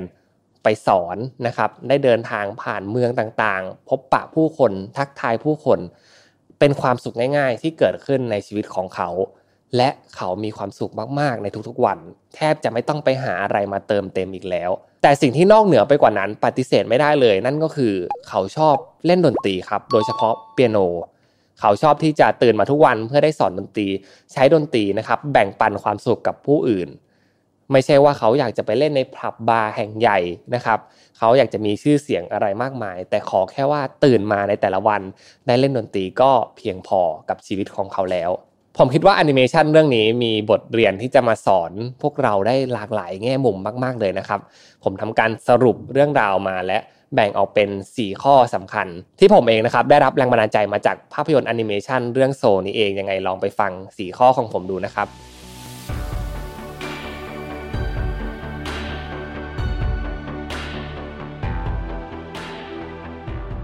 ข้อที่1ครับเป้าหมายอาจจะไม่ใช่สิ่งสำคัญที่สุดในชีวิตของพวกเราก็เป็นได้ครับ หลาย ๆ ครั้งนะครับ พวกเรารวมถึงตัวผมเองด้วยครับ ใช้ชีวิตเพื่อคิดถึงอนาคตที่จะเกิดขึ้น แต่เรามักจะหลงลืมครับว่าสิ่งที่เกิดขึ้นณ ปัจจุบันก็เป็นสิ่งที่สำคัญไม่แพ้กัน ถ้าหากว่าไม่มีปัจจุบันนะครับ ก็จะไม่มีอนาคตเกิดขึ้น การที่เรามัวแต่ไปโฟกัส ถึงจุดที่อยู่ในปลายสุดของเส้นทางนะครับ ไม่ว่าจะเป็นความสำเร็จรางวัลนะครับ ชื่อเสียงอะไรต่างๆ ก็แล้วแต่ครับ แต่ถ้าวันนี้ถ้าหากว่าเราไม่มีสติมากพอในการที่จะไปโฟกัส มองดูรอบๆนะครับ เราอาจจะไปไม่ถึงจุดหมายก็เป็นได้ บางครั้งความเครียดที่สะสมมาเป็นเวลานานจากการที่เรามัวแต่พุ่งตรง เร่งสปีดเร่งคันเร่งของตัวเองครับไปเรื่อยๆเนี่ยอาจจะทำให้เรานะครับตกม้าตายในที่สุดก็เป็นไปได้ครับ ถ้าหากว่าเราไม่รู้จักกับคำว่าชะลอดูบ้าง เพราะฉะนั้นครับผมคิดว่า เป้าหมายเป็นสิ่งสำคัญนะครับ มีได้เพื่อสร้างแรงบันดาลใจ สร้างแรงผลักดัน แต่วันนี้ที่กำลังดำเนินอยู่ ก็สำคัญอาจจะสำคัญกว่าด้วยซ้ำแต่ละวันที่เราได้ขอบคุณตัวเอง ได้พบเห็นคนรอบข้างว่าเขาชีวิตดำเนินไปอย่างไรแล้วบ้าง และได้มาทบทวนอีกครั้งหนึ่งครับว่า วันนี้กับเมื่อวานของเรา มันแตกต่างกันอย่างไร เรามีกระบวนการมีการพัฒนาตัวเองไปในทิศทางใดบ้าง เหมือนคุณโจเลยครับ สุดท้ายแล้วพอคุณจบไปถึง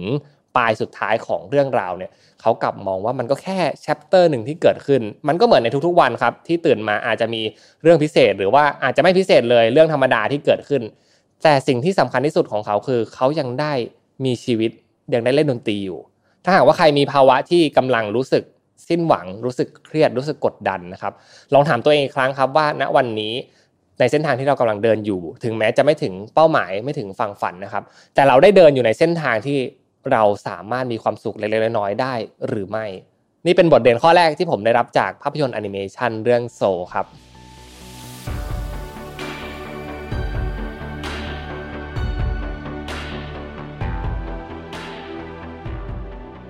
ข้อ2ครับใช้ชีวิตแบบไม่ต้องกดดันมากก็ได้ ณ ปัจจุบันเราเห็นเลยครับว่าสถานการณ์ที่เกิดขึ้นรอบๆตัวเรา มันกดดันมันเครียดมากแค่ไหนแล้ว แค่เปิดโซเชียลมีเดียขึ้นมานะครับ ทุกวันนี้ข่าวที่เป็นข่าวในเชิงลบ หรือว่าคอนเทนต์ที่ทำให้ผู้คนมาถกเถียงตีกันทะเลาะเบาแหวงกันเนี่ยมันก็เยอะมากพอแล้วนะครับ ชีวิตของพวกเราก็เหมือนกันครับ ถ้าเกิดว่าเราเสพอะไรพวกนั้นเข้ามาเรื่อยๆนะครับรับแต่ข้อมูลที่เป็นข้อมูลเชิงลบ โดยที่ไม่รู้ตัวครับ เราอาจจะมีความคิดเชิงลบพวกนั้นเกิดขึ้นในใจเป็นเวลานาน และอาจจะนำพาไปสู่แนวคิดที่ว่าเราไม่สามารถ ทำอะไรได้เลยในอนาคตนะครับ เพราะว่ามันติดกับดักไปหมดเลยไม่มีแต่เรื่องแย่ๆมีแต่เรื่องที่ไม่ดี เรื่องที่ไม่ถูกใจไม่ถูกต้องกับใครบางคนหรือกับตัวเราเองก็ได้ครับ แต่ในชีวิตจริงที่เรากำลังดำเนินอยู่นี้มันเป็นแบบนั้นนะครับทุกท่านอย่าลืมนะครับว่าพวกเรามักจะคิดว่าเราเป็นคนที่พิเศษอยู่ในสังคมอยู่เสมอ แต่ในความเป็นจริงแล้ว พวกเราก็อาจจะเป็นคนธรรมดาที่ต้องดำเนินชีวิตดำเนินต่อไปเรื่อยๆ ต้องยอมรับครับว่าแต่ละคนมีโอกาสที่ไม่เท่าเทียมกัน มีจุดเริ่มต้นที่ไม่เหมือนกัน แต่หากว่าเราเอาม่านวัดของตัวเองไปวัดกับคนอื่นนะครับ มันจะมีแต่ทำให้เราบันทอนจิตใจ และรู้สึกว่าในเกมเกมนี้ครับมันคือเกมที่คุณไม่อาจจะชนะได้เลย เพราะหากว่าคุณเอาไว้บรรทัดของตัวเองนะครับไปคอยวัดกับชีวิตของคนอื่นอยู่เรื่อยๆ เนี่ย มันก็เท่ากับว่ามันไม่มีจุดสิ้นสุดหรอกครับ มันต้องมีคนที่เก่งกว่าคุณแน่นอนมันต้องมีคนที่อาจจะด้อยกว่าคุณแน่นอน แต่สิ่งที่คุณพึงกระทำอยู่คือ คุณรู้ตัวเองหรือยังว่า ตัวเองอยู่ในจุดไหนของเรื่องเรื่องนี้ คนที่จะมากดดันตัวเองได้มากที่สุดนะครับกับเรื่องนี้นั่นก็คือตัวเราเองนั่นเองครับคงไม่มีใครที่จะสร้างความกดดันว่าเราต้องชนะคนนู้น เราต้องห้ามแพ้คนนี้ ได้มากเท่ากับสิ่งที่เราพึงบอกตัวเองนะครับ เพราะฉะนั้นผมคิดว่าสิ่งเดียวคู่แข่งตัวฉกาดคนเดียวของเรานั่นก็คือจิตใจเราที่เราสามารถที่จะเข้าใจมัน และผ่อนหนักเป็นเบานะครับ เอาความกดดันออกไปบ้าง ใช้ชีวิตในทุกๆวันให้สามารถดำเนินต่อไปได้ เท่านั้นก็น่าจะเพียงพอกับการที่จะสามารถนะครับดึงสติตัวเองและชนะความคิดของตัวเองออกมาได้ครับ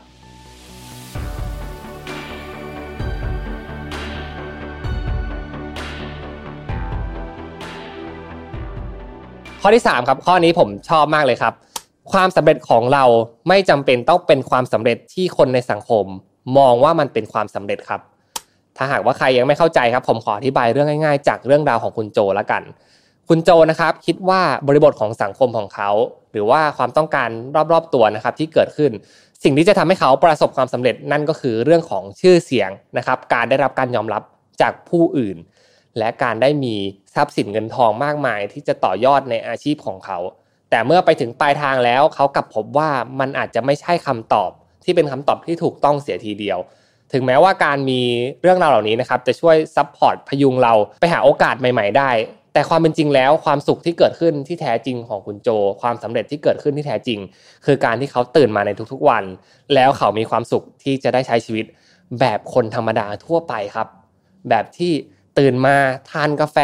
เดิน พบปะผู้คนได้ทำอาชีพ ได้อยู่กับเด็ก ได้แลกเปลี่ยนความรู้สึกดีๆ และได้ทำงานได้เล่นเปียโนทุกวัน ได้ทำในสิ่งที่เขาชอบในทุกๆวัน เท่านี้ถ้าเกิดว่าเราตัดกรอบบริบทของสังคมออกไป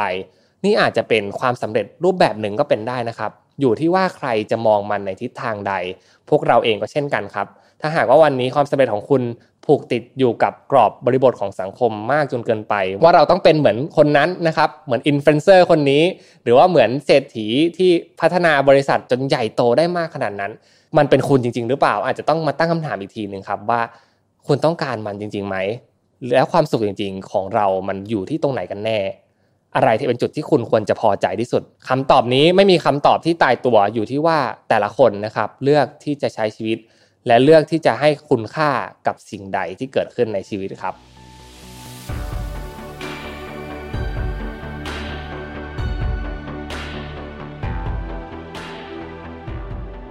ข้อที่ 4 ครับ ชีวิตคนเราไม่แน่นอนครับ ยอมรับกับความเปลี่ยนแปลงให้ได้อยู่เสมอ ข้อนี้ครับจากภาพยนตร์แอนิเมชันเรื่องนี้สอนเราเป็นอย่างดีเลยทีเดียว เห็นไหมครับว่าคุณโจนะครับอยู่ในช่วงที่กำลังจะพีคที่สุดในชีวิตแล้ว สุดท้ายนะครับ เกิดอุบัติเหตุเสียชีวิต สิ่งนี้นะครับ เป็นตัวบ่งสะท้อนที่ดีเลยว่า แม้หากเราขาดสติแม้แต่เพียงนิดเดียว หรือแม้แต่นะครับ เกิดเหตุการณ์ที่ไม่คาดคิด เกิดขึ้นแม้เพียงนิดเดียวชีวิต เราอาจจะพลิกจากหน้ามือเป็นหลังมือเลยก็ได้ และชีวิตนะครับก็เป็นอย่างนี้เสมอชีวิตจะมี พาร์ทที่มันดีมาก และพายุที่เข้ามาผจญกับเราเป็นปัญหากับพวกเรามากมาย อยู่ที่ว่าแต่ละคนนะครับจะสามารถรับมือกับเรื่องราวเหล่านี้ได้อย่างไรหลายๆคนนะครับมองไปถึงเรื่องของดวง เรื่องของโชคชะตา ฟ้าลิขิตต่างๆ ซึ่งสิ่งเหล่านี้เป็นสิ่งเหนือธรรมชาติที่เราไม่สามารถตอบได้ สิ่งที่เราจะสามารถควบคุมได้นั่นก็คือสิ่งที่เกิดขึ้นกับตัวเรานะครับ ว่าเราจะยอมรับว่าวันนี้ถ้ามันสำเร็จวันหนึ่งอาจจะล้มเหลวก็เป็นได้ หรือวันใดที่เราล้มเหลว ถ้าหากว่าในอนาคตมันก็มีโอกาสที่เราจะสำเร็จอยู่ที่ว่าเรามีมุมมองต่อชีวิตณวันนี้อย่างไรบ้าง มันก็เลยกลับมาตอบอีกครั้งหนึ่งครับว่า ถ้าหากว่าคุณพึงพอใจในการที่จะดำเนินชีวิตในวันนี้ถึงแม้ว่าจะไปไม่ถึงไหนนะครับ ยังไม่ถึงเป้าที่เราตั้งไว้ด้วยซ้ำแต่ขอแค่ให้ตื่นมานะครับและมีสติสามารถรับมือกับความเปลี่ยนแปลงได้ และใช้ชีวิตอยู่กับเส้นทางที่คุณอยากจะทำ นี่ก็อาจจะเป็นสิ่งที่เป็นคำตอบทั้งหมดในเรื่องโซ และอาจจะเป็นคำตอบทั้งหมดในชีวิตของพวกเราก็เป็นได้ครับ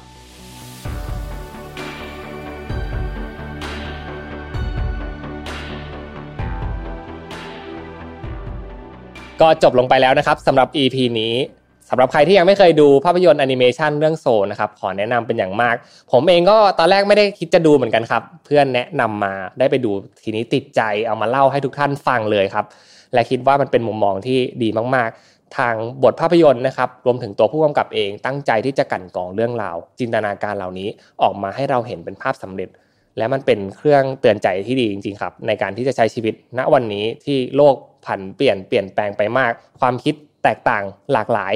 มากมายขนาดนี้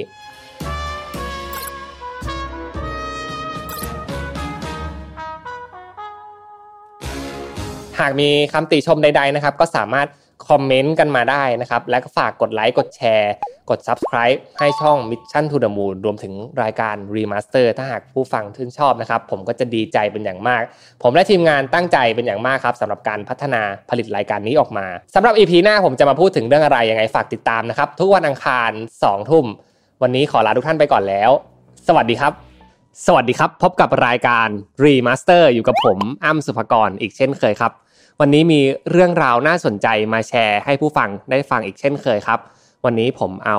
เนื้อหามาจากเท็ดนะครับซึ่งเป็นเท็ดเอ็กแอตแลนตานะครับโดยเนื้อหาเรื่องนี้นะครับชื่อว่า The Real Reason Why We Are Tried and What to Do About It โดยคุณแซนด้าดอลตันสมิธนะครับซึ่งเธอเป็นแพทย์อายุรกรรมนะครับนักเขียนและวิทยากรผู้เชี่ยวชาญ ด้านการพัฒนา wellness well-being หรือสุขภาพกายสุขภาพจิตนั่นเองครับก่อนอื่นนะครับต้องขอถามทุกท่านแบบนี้ครับว่าเคยไหมครับ รู้สึกร่างกายเหนื่อยล้านะครับ รู้สึกไม่กระปี้กระเป๋า ตื่นเช้ามา รู้สึกไม่อยากไปทำงาน รู้สึกว่าทำยังไงก็ไม่หายเสียที ไม่ว่าจะนอน นะครับมากขึ้นจาก 6 ชั่วโมงเป็น 8 ชั่วโมง จาก 8 เป็น 10 ก็ยังรู้สึกว่าร่างกายไม่พร้อมที่จะไปรับอินพุตอะไรเพิ่มเติมเข้ามาคำถามครับคือทำไมเราถึงยังรู้สึกแบบนั้นอยู่ แม้ว่าเราจะนอนพักอย่างเพียงพอแล้วก็ตาม และคุณซันด้านะครับได้บอกถึงสาเหตุของการพักผ่อน ว่าทำไมเราถึงยังเหนื่อยล้าอยู่นะครับทำไมเราถึงยังไม่ หายจากอาการที่รู้สึกเหนื่อยหน่าย เมื่อยล้าและคิดอะไรไม่ออกหัวตื้อหัวตึบกันไปนะครับเขาบอกว่าส่วนมากคนเรามักจะเข้าใจผิดครับว่าการนอนกับการพักผ่อนเป็นเรื่องเดียวกัน จริงๆ แล้วการพักผ่อนนะครับมีหลายมิติมากกว่านั้น ซึ่งการนอนอาจจะเป็นแค่ สับเซตของเรื่องราวตรงนี้นะครับ ซึ่งวันนี้นะครับผมจะมาอธิบายเรื่องของการพักผ่อน ซึ่งถูกแบ่งออกเป็น 7 ประเภทด้วยกัน น่าสนใจมากๆเลยนะครับ ซึ่งการแบ่งออกเป็น 7 ประเภทนี้ เราอาจจะนึกไม่ออกหรอกว่า เอ๊ะมันถูกแบ่งเป็นอะไรบ้าง เราก็แค่คิดว่าถ้าเหนื่อยก็นอนพักก็หาย ซึ่งมันไม่ได้ถูกแก้ที่ต้นเหตุเพราะฉะนั้นวันนี้เรามารู้จักกับการพักผ่อน 7 ประเภทที่คนทำงานต้องการกันครับ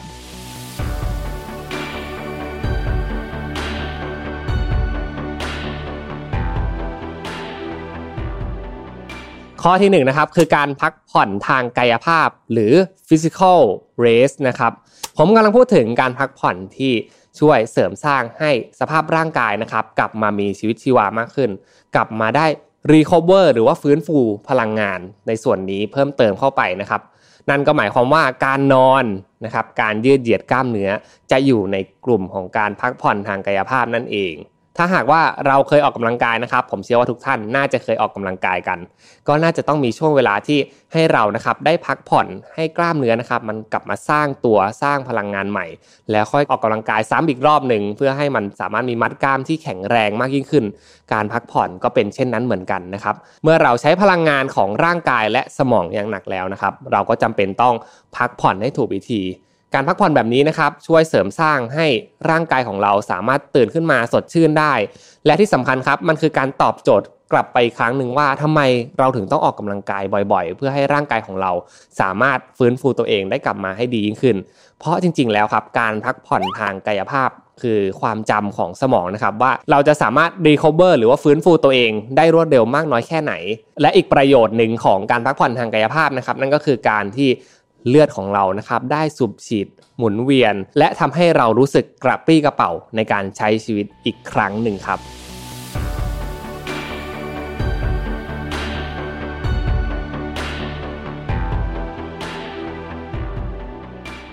สองนะครับการพักผ่อนทางจิตใจ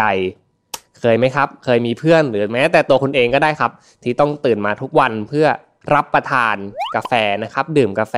ถ้าวันไหนนะครับ ร้านปิดไม่ได้ดื่มกาแฟลืมบ้างอะไรบ้างนะครับ เราจะรู้สึกว่าสมองมันตึบนะครับมันคิดอะไรไม่ออกเลย มันต้องการให้น้ำมันแห่งความคิดอย่างกาแฟเนี่ยเข้ามาหล่อเลี้ยงในสมอง ซึ่งในความเป็นจริงนะครับ กาแฟเป็นส่วนหนึ่งเท่านั้น ที่จะทำให้เราสามารถคิดอะไรออก แต่การพักผ่อนในเชิงจิตใจตั้งหากที่เป็นพระเอกของเรื่องนี้ครับสมองของเรานะครับจะมีความจำเรื่องของการพักผ่อนอยู่เสมอ ซึ่ง กาแฟนะครับก็อาจจะเป็นตัวช่วยในด้านของการพัฒนาในเรื่องของจิตใจ ถ้าหากว่าเรารับมันไปทุกวันทุกวันนะครับ มันคือความเคยชินว่า สิ่งนี้คือจุดพักของเรา และเราได้ดื่มมันเพื่อที่จะฟื้นฟูกลับมามีชีวิตชีวาอีกครั้ง ในเชิงคาเฟอีนก็อาจจะเป็นส่วนหนึ่งนะครับ แต่ในเชิงสภาพจิตใจก็เป็นส่วนหนึ่ง สิ่งที่พอจะช่วยได้นะครับ ให้เราไม่รู้สึกหงุดหงิดงุนง่านกับภาวะที่เราไม่ได้รับกาแฟไม่ได้รับการ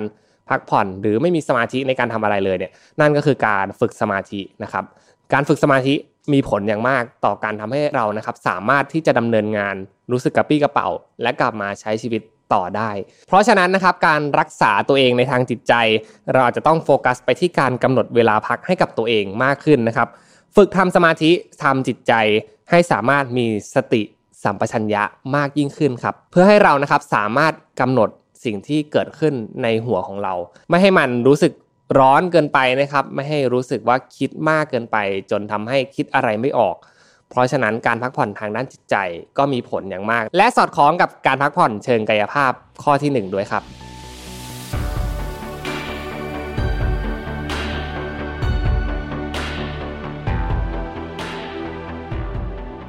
ข้อที่3นะครับคือการพักผ่อนทางประสาทสัมผัส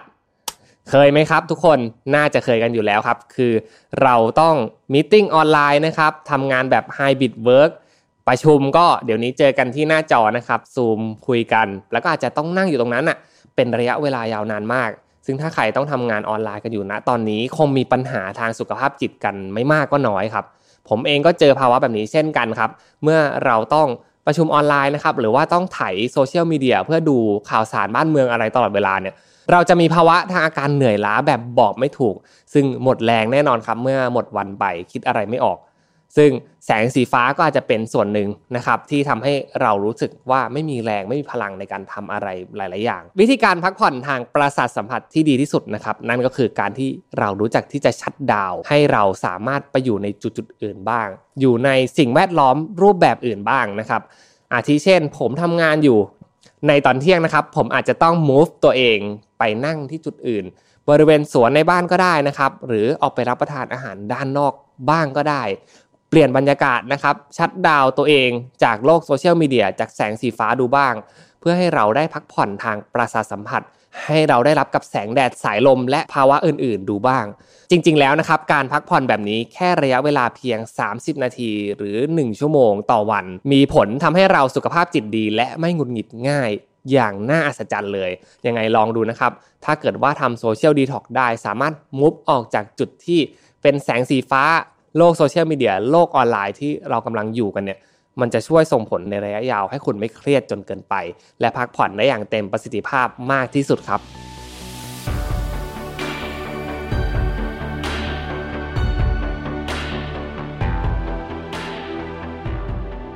ข้อที่ 4 ครับ การพักผ่อนอย่าง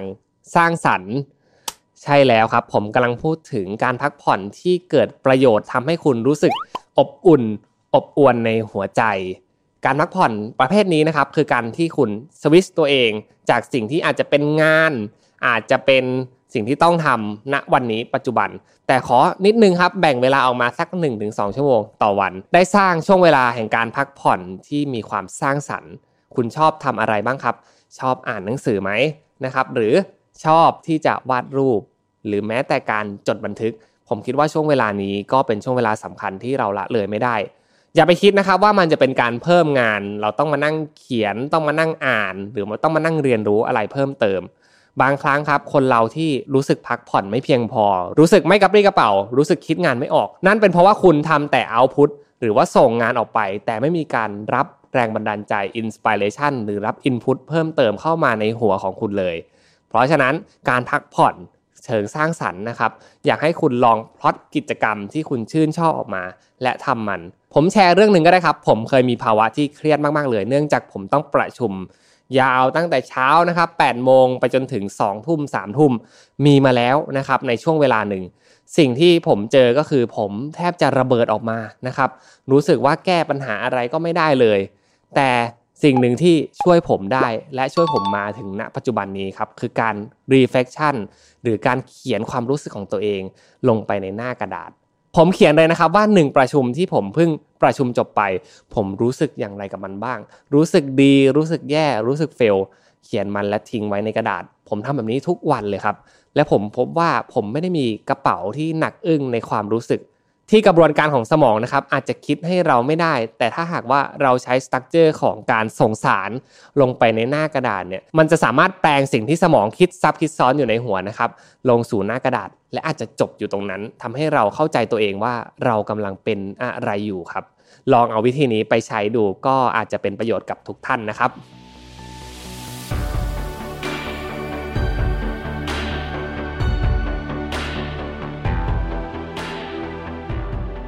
ข้อที่5ครับการพักผ่อนทางอารมณ์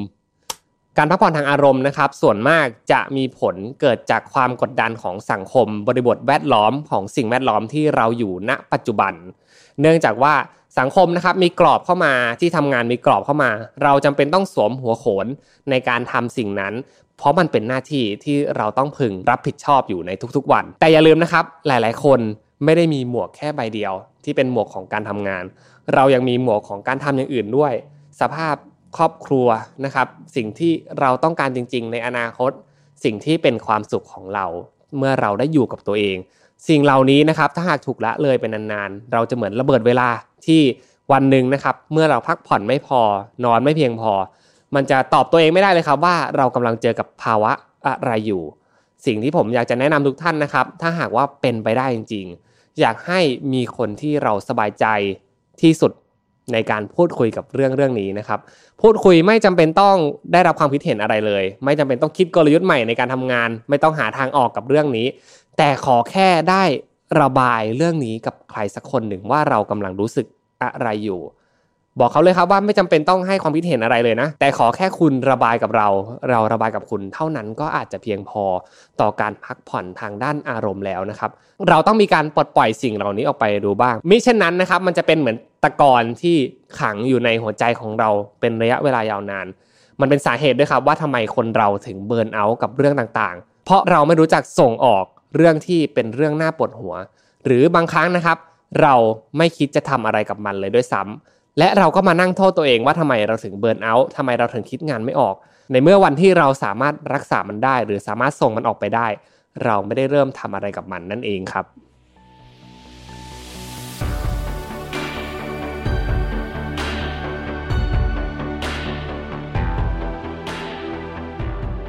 ข้อที่6นะครับนั่นก็คือการพักผ่อน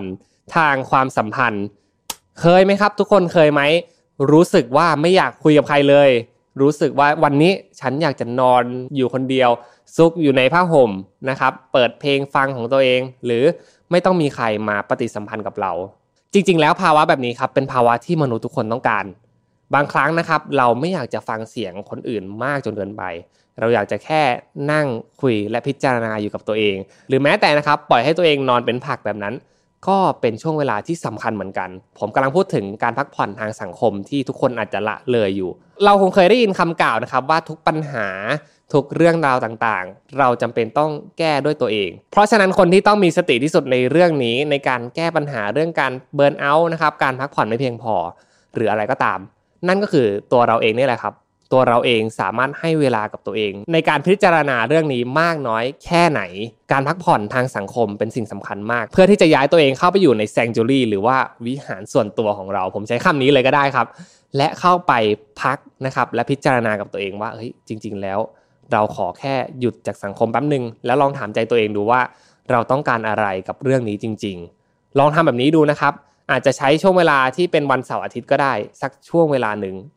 ปิดทุกอย่างเลยอยู่กับตัวเอง หรือแม้แต่ความสัมพันธ์รอบตัวนะครับ บางครั้งก็อาจจะไม่จำเป็นที่จะต้องขอคำแนะนำจากใคร แต่ขอฟังเสียงหัวใจตัวเองให้มากที่สุดก็พอแล้วครับ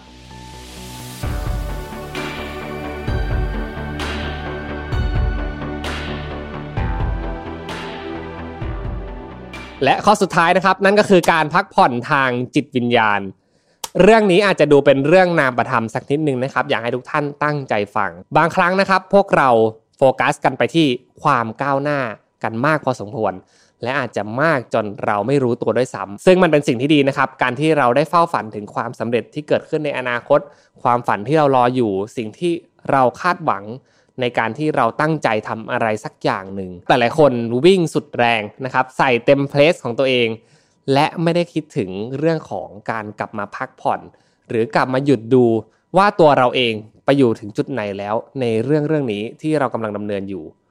นี่อาจจะเป็นหลุมพรางสำคัญที่สุดเลยนะครับ และการพักผ่อนทางจิตวิญญาณที่ผมกำลังพูดถึงนี้ คือการที่คุณหยุดคิดและพิจารณากับตัวเองสักครู่หนึ่งว่าในเส้นทางที่คุณกำลังเดินทางอยู่นี้ คุณได้ดื่มด่ากับโมเมนต์ที่เป็นเรื่องดีๆ เรื่องที่เป็นบทเรียนของคุณมามากน้อยแค่ไหนแล้ว สิ่งนี้นะครับเป็นปัจเจกมากไม่มีใครที่จะสามารถบอกได้ว่าการพักผ่อนทางจิตวิญญาณของคุณ คืออะไร มันคือสิ่งที่อยู่ใน goal ของชีวิตคุณ แต่ลองถามตัวเองกลับไปอีกครั้งหนึ่งก็ได้ครับว่า ในเส้นทางที่เรากำลังดำเนินอยู่นี้ เราได้ balance ถึงเรื่องของสภาพร่างกาย และสภาพของความฝันให้มันสอดคล้องกันไหม บางครั้งการทำอะไรหนักมากเกินไปก็ไม่ดีนะครับ การทำอะไรน้อยเกินไป ก็อาจจะทำให้เราไปถึงฝันได้ยาก สิ่งที่อยู่ตรงกลางนี่แหละ คือสิ่งที่ทุกคนต้องหาให้เจอ เหมือนกับการพักผ่อนครับ ถ้าเราได้รู้จักตัวเองมากขึ้น เหมือนใน EP นี้ที่ผมได้เล่าถึง 7 วิธีการพักผ่อนที่พวกเราต้องการ จะทำให้เรานะครับสามารถที่จะกลับไปดูที่ต้นเหตุได้ว่า สิ่งที่เกิดขึ้นกับเรา มันอาจจะไปตกอยู่ใน 1 ใน 7 ข้อนี้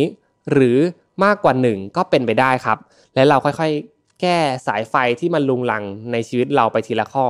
และการพักผ่อนของคุณจะดีขึ้น ผมเชื่ออย่างนั้นนะครับ และหวังว่า EP นี้จะเป็นประโยชน์กับทุกท่านที่ฟัง Remaster วันนี้ครับ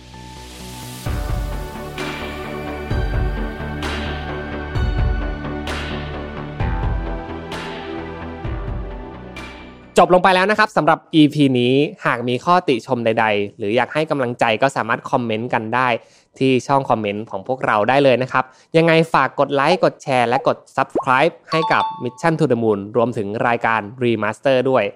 แล้วมาพบกันใหม่นะครับ ทุกวันอังคาร2ทุ่มสำหรับวันนี้ สวัสดีครับ สวัสดีครับ พบกับรายการ Remaster อยู่กับผมอ้ำสุภกรอีกเช่นเคย อย่างที่เกริ่นไปเบื้องต้นครับ วันนี้ชวนทุกท่านพูดคุยกันเรื่องของ Self Esteem หรือการสร้างคุณค่าของตัวเอง ความรู้สึกที่เราภูมิใจต่อการที่เราได้เกิดมานะครับ ได้ทำงาน ได้มีครอบครัว มีความสัมพันธ์ดีๆ กับเพื่อนฝูงนะครับ ซึ่งการสร้างเซลล์เอสติมเป็นสิ่งที่สร้างได้ครับ แต่หลายๆ คนหลงลืม และเมื่อหลงทางไปกลางทางนะครับ การไม่มี self-esteem เนี่ยก็จะทำให้เรานะครับรู้สึกว่าหมดคุณค่าของตัวเอง ถึงแม้นะครับจะเป็นคนที่ประสบความสำเร็จมากมาย มีการงานที่ดี มีเพื่อนฝูงที่ดีนะครับ แต่เราก็ไม่มีความภูมิใจกับตัวเองมากขนาดนั้น เพราะฉะนั้นนะครับ self-esteem เป็นสิ่งที่สำคัญอย่างมากในการที่เราจะสร้างความเคารพต่อตัวเองเราเคารพคนอื่นมากมายนะครับ แต่กับตัวเองอาจจะหลงลืมกันไปบ้าง ซึ่งในวันนี้นะครับ ผมนำบทความจากมีเดียมเรื่อง four psychological habits for better self esteem ที่เขียนโดยคุณนิก วิกนอลนะครับพูดถึงเรื่องการพัฒนาเซลล์เอสติมให้เราสามารถภูมิใจในตัวเองมีความเคารพตัวเองมากขึ้น วันนี้ลองไปฟัง 4 ข้อที่ได้เตรียมมาให้ทุกท่านเลยครับ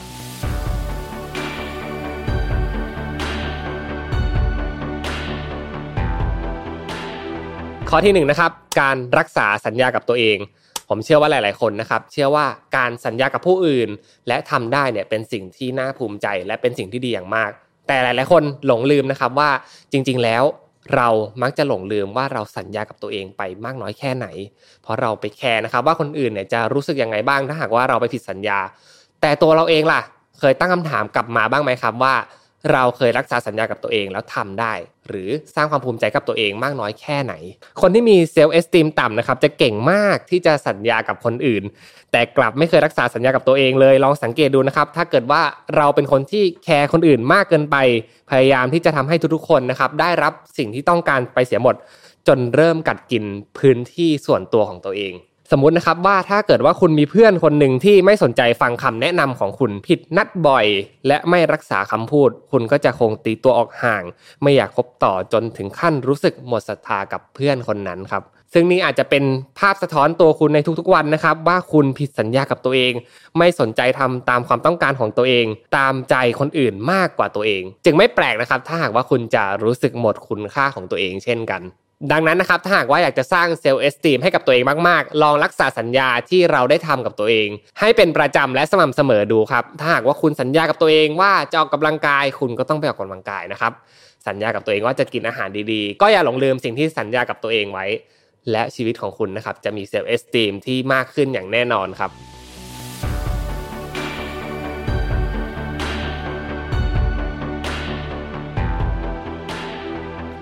ข้อที่2นะครับคือเราอยู่กับคนที่ดีต่อใจเราครับ เรื่องจริงมันเป็นอย่างนี้ครับทุกท่าน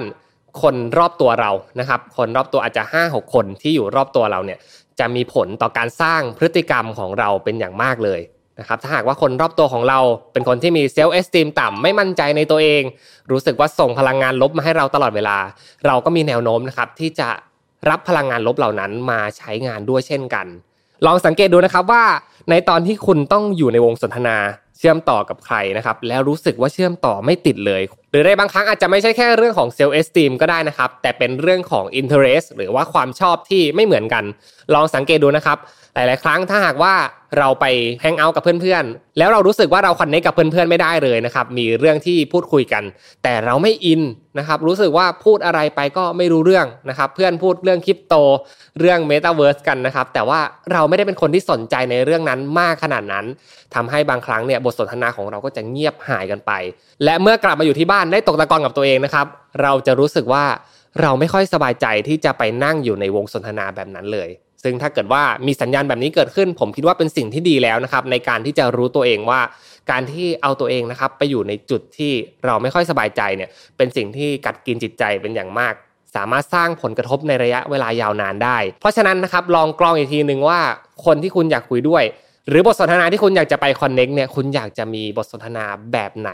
กับเพื่อนคนไหนที่มันดีต่อใจของเรา อย่าลืมนะครับ หาคนที่ดีต่อใจ คนที่ทำให้คุณชอบตัวเอง เวลาได้อยู่กับคนคนนั้น และใช้เวลากับเขาเพื่อเพิ่ม self-esteem ให้กับตัวเองมาก ๆ ครับ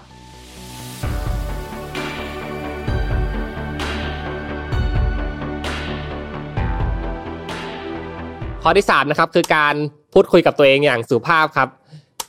เชื่อว่าทุกๆ คนนะครับในทุกๆ วันเนี่ยจะออกไปทำงานและพบเจอกับสถานการณ์ต่างๆ มากมาย ถ้าหากว่าใครมีเจ้านายที่ดุนะครับก็อาจจะมีการส่งเสียงกระทบกระทั่งกันบ้าง เพราะว่างานเนี่ยมันก็ต้องมีกันบ้างนะครับที่ต้องมา discuss กันถกเถียงประเด็นกันนะครับอาจจะมีการใช้ถ้อยคำที่รุนแรงมากขึ้นก็เป็นไปได้ แต่สิ่งที่เราไม่ควรจะหลงลืมนะครับเพื่อให้เรายังมี self-esteem ที่ดีอยู่นะครับนั่นก็คือการที่เรารู้จักที่จะพูดคุยกับตัวเองอย่างสุภาพ ถึงแม้ว่าคนรอบตัวนะครับลูกค้าเพื่อนฝูง หรือว่าเจ้านายของเราเองพูดคุยกับเราไม่ค่อยดี แต่เราก็ควรจะพูดคุยกับตัวเองดีๆนะครับชื่นชมตัวเองบ่อยๆ ผมทำสิ่งนี้ทุกๆวันเลยครับทุกท่าน ผมเขียนลงในกระดาษครับว่าในแต่ละวันผมผ่านเรื่องราวอะไรมาบ้าง และผมชื่นชมกับตัวเองครับว่าสิ่งที่ผ่านมาเราทำได้ดีแล้ว และวันต่อๆไปเราอาจจะดีขึ้นเรื่อยๆนะครับจากการที่เราได้เรียนรู้จากประสบการณ์ที่มันผ่านมาในแต่ละวัน เพราะฉะนั้นนะครับลองใจดีกับตัวเองเยอะๆพูดคุยและชื่นชมตัวเองบ่อยๆ ไม่ว่าจะเล็กน้อยแค่ไหนนะครับทำให้ทุกวันของเรากลายเป็นวันที่ดีได้ แล้วเซลฟ์เอสติมของคุณจะค่อยๆ เพิ่มขึ้นเรื่อยๆครับ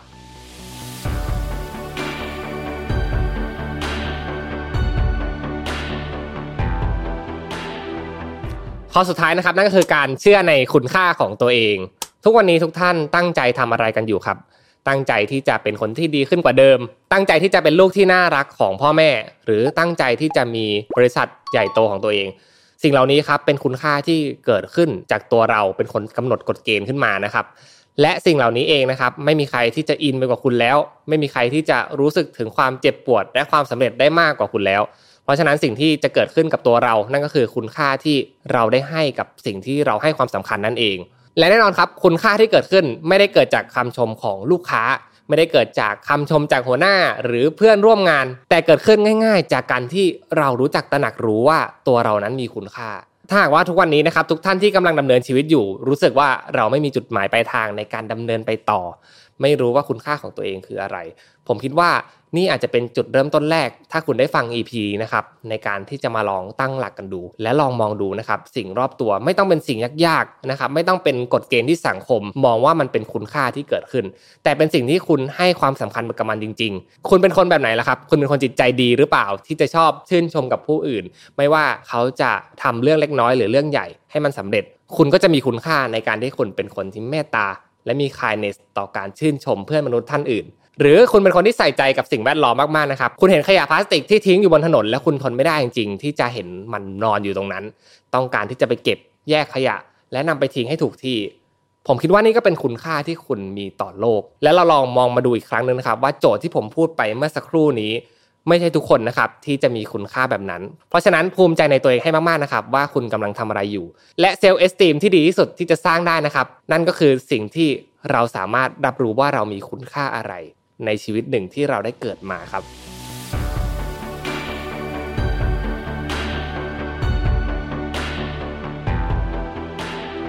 ก็จบลงไปแล้วนะครับสำหรับ 4 วิธีในการสร้างความเคารพต่อตัวเอง หรือการสร้าง self-esteem ให้ดีขึ้น หวังว่าจะเป็นประโยชน์กับทุกท่านในการนำไปปรับใช้กับชีวิตนะครับ และอยากให้ทุกคนนะครับภูมิใจในทุกๆวันที่ได้ตื่นมาทำงาน ได้ตื่นมาใช้ชีวิตครับสำหรับวันนี้ผมอ้ำสุภกรและรายการ Remaster ขอลาทุกท่านไปก่อน พบกันใหม่ทุกวันอังคาร2ทุ่ม วันนี้ สวัสดีครับ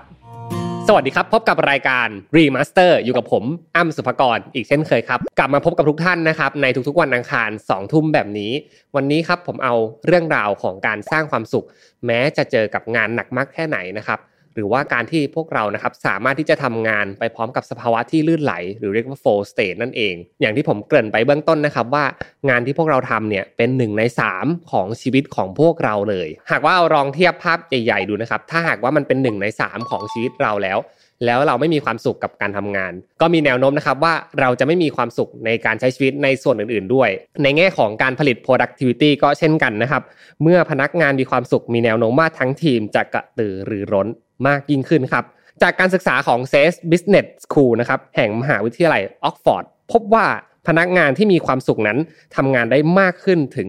13%เลยทีเดียว และหากงานของพวกเขาเป็นงานบริการนะครับ พลังงานความสุขเหล่านี้จะถูกส่งต่อไปยังลูกค้าทำให้ลูกค้าประทับใจการบริการ ความพึงพอใจก็จะมากขึ้นไปด้วยตามลำดับครับ เรียกว่าความสุขที่เรามีต่องานเพื่อนร่วมงานรวมถึงตัวบริษัทเองนะครับมีผลอย่างยิ่งต่อความสุขที่เกิดขึ้นในใจเรา วันนี้ครับผมเลยนำ4แนวคิดน่าสนใจเกี่ยวกับการทำให้เรานะครับทำงานได้อย่างมีความสุข เรามาดูกันว่ามีอะไรบ้างครับ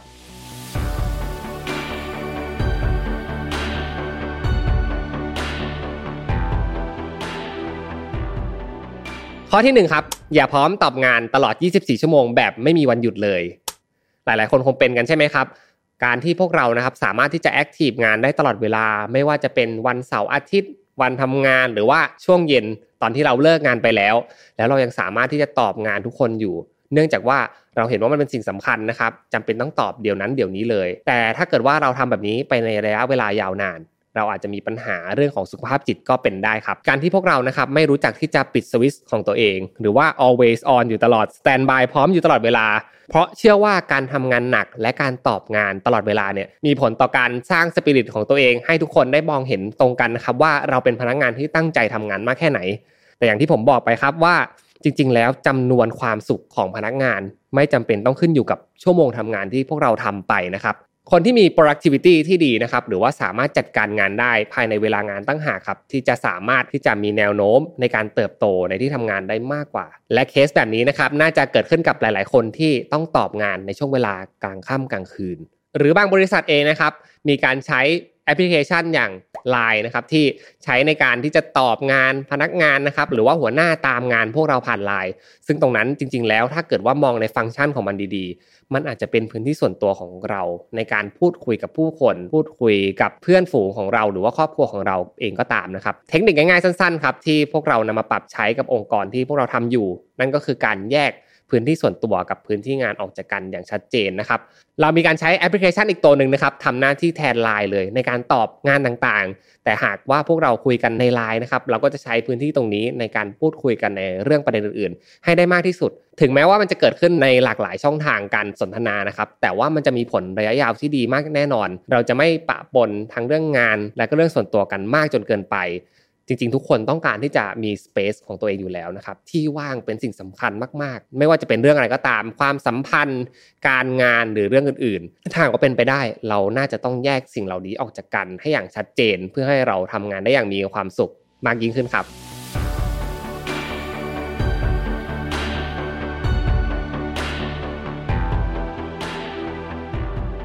ข้อที่2ครับมีระเบียบวินัยต่อการพักผ่อนและดูแลตัวเองให้เต็มที่ครับ มนุษย์บ้างงานทั้งหลายนะครับ ฟังไว้เลย เข้างานตรงเวลาอยู่ดึกดื่นเพื่อให้งานทำเสร็จนะครับ หรือแม้แต่เอาเรื่องหลักของตัวเองเนี่ยเป็นเรื่องรองไปซะงั้น นั่นก็คือเรื่องของสุขภาพของเราเองบางครั้งนะครับงานที่ไม่เสร็จเราก็จะเลือกที่จะทำงานตรงนั้นก่อน แล้วอัดอัดอัดมันเข้าไปทั้งสัปดาห์นะครับเพื่อให้มันเสร็จ แต่จะบอกอย่างนี้ครับว่าจริง ๆ แล้วงานเนี่ยทุกๆงานเลยนะครับถึงแม้ว่าจะมีเดทไลน์หรือไม่มี เราอาจจะต้องติต่างไปเลยว่า งานเหล่านี้นะครับมีมาให้แก้กันอยู่ตลอด มีมาให้ปรับปรุงพัฒนาแก้ไข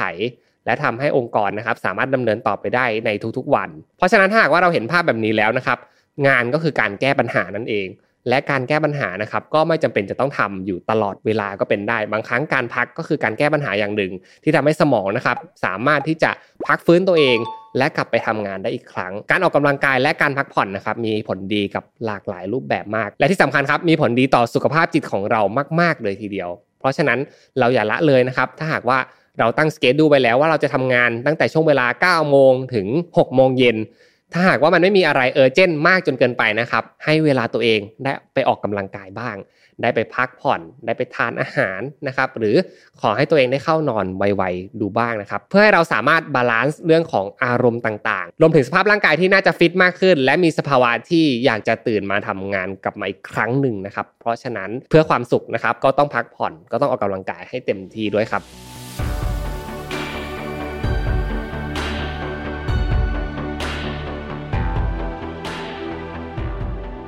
ข้อที่3นะครับลองตามหาดูครับว่าอะไรที่เป็นสิ่งที่ดูดพลังเราไปในแต่ละวัน บางทีนะครับ เราอาจจะไม่ได้เกลียดงานไปทั้งหมด เราอาจจะแค่ไม่ชอบบางขั้นตอนก็เท่านั้นเองครับ Sarah Greenberg นะครับนักจิตบำบัดและโค้ชแห่ง BetterUp บริษัทที่ปรึกษาด้านการพัฒนาตนเองชื่อดัง แนะนำว่าใช้เวลาสัก 3 วันครับทุกคนในการลองเขียนงานที่ต้องทำอย่างละเอียด ไม่ว่าจะเป็นงานเล็ก งานระดับกลาง งานระดับใหญ่ งานประชุม หรือการพูดคุยกับคน เขียนลงไปให้หมดเลยนะครับ จากนั้นให้คะแนนว่างานไหนที่ทำแล้วรู้สึกดี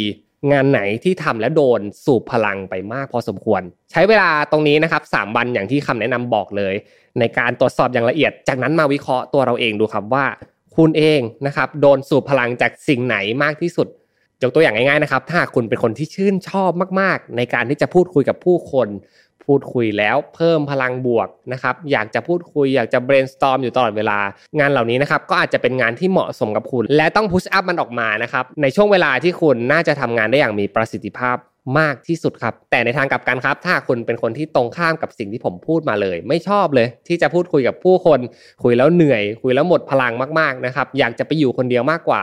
คุณก็ต้องเตรียมตัวให้ดีครับ กับการรักษาพลังงานเหล่านี้ หรือถ้ามันเป็นจุดบอดของคุณอยู่ในวันนี้นะครับ ก็น่าจะต้องมาพัฒนากันว่าทำยังไงได้บ้างล่ะ ที่เราจะรักษาพลังงานในการพูดคุยกับคนให้ได้เยอะ ถ้าหากว่ามีมิ팅ห้าหกประชุมในการทำงาน 1 วัน ลองมาดูซิว่าในรายละเอียดอีกทีหนึ่งมิ팅ไหนคุณต้องลงรายละเอียด คุณต้องใส่ไอเดียมันเยอะนั่นก็คือการบริหารพลังงานในอีกรูปแบบหนึ่งนะครับ ที่ทุกคนอาจจะลืมนึกถึงไป ลองใช้วิธีการนี้ดูครับ ในการที่จะรักษาตัวเอง และทำให้ตัวเองมีความสุขมากยิ่งขึ้น จริงๆ สถานการณ์แบบนี้น่าจะเกิดขึ้นกับใครหลาย ๆ คนนะครับในช่วงเย็นๆที่เราไม่มีสติแล้วครับ เราใช้พลังงานไปหมด ก๊อกของเราแล้วแล้วเราต้องประชุมอีก มันจะเป็นประชุมที่ไม่ค่อยจะ productive สักเท่าไหร่เลยครับ ประชุมนี้อาจจะต้องกลับมาพูดคุยกันใหม่ ในเช้าวันต่อมา เพราะว่ามันหมดเวลาของการที่พวกเราจะสามารถคิดอะไรออกแล้ว เราลองดูนะครับว่าถ้าหากว่าช่วงเวลาที่เราคิดได้ดี มันเป็นช่วงเช้าก็ลองดันมันมาทำในช่วงเช้ามากขึ้น หรือถ้าเป็นมิ팅สำคัญที่ต้องเจอกับลูกค้าเนี่ยลองนัดในช่วงเวลาที่พามถามมากขึ้น และคุณน่าจะมีไอเดียนะครับมีการโต้ตอบปฏิสัมพันธ์กันที่ดี มากยิ่งขึ้นไม่ใช่เข้าไปนั่งง่วงนั่งพูดคุยกันแบบไม่รู้เรื่อง สุดท้ายต้องกลับมาคุยกันใหม่อีกรอบหนึ่งนะครับ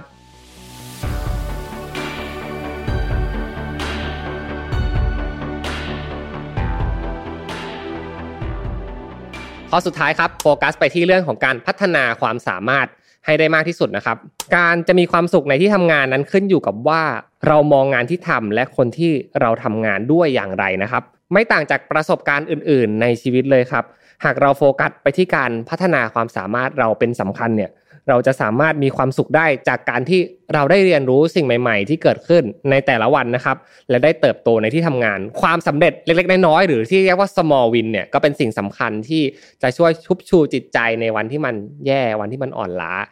วันนี้นะครับเราอาจจะทำบางอย่างได้ไม่ดีจริง ๆ อาจจะไม่ใช่คนที่ถูกเลือกในสายตาคนอื่น ความสุขของเราอาจจะไปผูกอยู่กับการยอมรับของผู้อื่น มากจนเกินไปทำให้เราเนี่ยรู้สึกทุกข์ร้อนทุกครั้งนะครับที่ต้องมาทำอะไรบางอย่าง และที่สำคัญครับพวกเราก็มักจะชอบที่จะเปรียบเทียบกับคนอื่น โดยว่าคนนู้นไปถึงตรงไหนแล้ว เพื่อนแต่ละคนนะครับได้ดีได้ดีกันไปแล้ว เราล่ะ ตอนนี้เราอยู่กันจุดไหน แต่ถ้าหากว่าเราตัดบริบทรอบข้างออกไปนะครับแล้วมาโฟกัสกันที่วันนี้ของเราที่ทำงานไปแล้ว 1-2 ปี กับวันแรกที่เราเข้ามาเนี่ยเรามีการพัฒนาอะไรไปบ้าง เราเคยนึกถึงจุดนี้กันบ้างไหมครับ ลองเขียนออกมาดูนะครับว่าจริง ๆ แล้ว สิ่งที่เราได้เรียนรู้ในแต่ละวันเนี่ยก็อาจจะเป็นสิ่งสำคัญที่เรามองข้ามกันไป เพราะเราโมแต่ไปโฟกัส กับสิ่งที่เราทำผิดพลาด ความรู้สึกแย่ๆจากคำดูถูกคำคอรหาจากคนอื่นมากจนเกินไป จนทำให้เรานะครับสูญเสียความเป็นตัวเองไปได้ และนี่อาจจะเป็นสาเหตุสำคัญที่สุดเลยนะครับที่ทำให้พวกเราทำงานกันอย่างไม่มีความสุขครับ จริง ๆ ผมมีทิปสั้นๆนะครับที่อยากมาเสริมในข้อนี้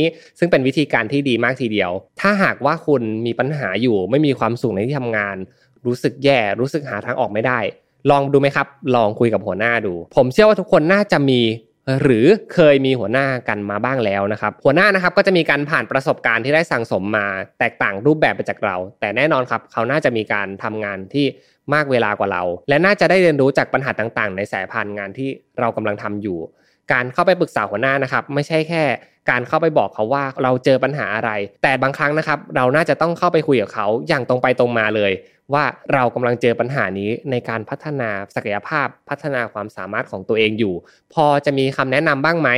พอจะมีการเตือนสติเตือนใจเราสักนิดสักหน่อยไหมว่า เราควรจะปรับจิตปรับใจกับเรื่องนี้อย่างไรบ้างนะครับ มันน่าจะมีบ้างแหละครับ ในการที่เขาจะเอาประสบการณ์ต่างๆ ที่เขาเคยผ่านมา เพื่อมาเป็นตัวบ่งชี้มาเป็นคนบอกเรา หรือบางคนนะครับบอกว่าหัวหน้าเราเนี่ยโอ้ เป็นคนที่เราไม่อยากจะไปปรึกษาเลยนะครับ คนละสไตล์คนละรูปแบบกัน มันพอจะมีไหมครับ ผู้ใหญ่ที่เราพอจะคุยได้ ผู้ใหญ่ที่พอจะเห็นแนวโน้มของการเติบโตเราในแต่ละวัน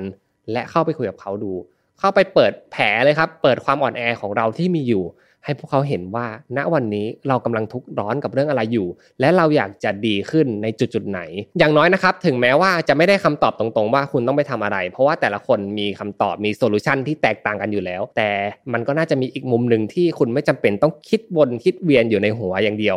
คุณน่าจะได้เห็นภาพที่กว้างมากขึ้น จากมุมมองของคนใกล้ตัวที่เห็นการเปลี่ยนแปลงของคุณมากที่สุดนั่นเองครับ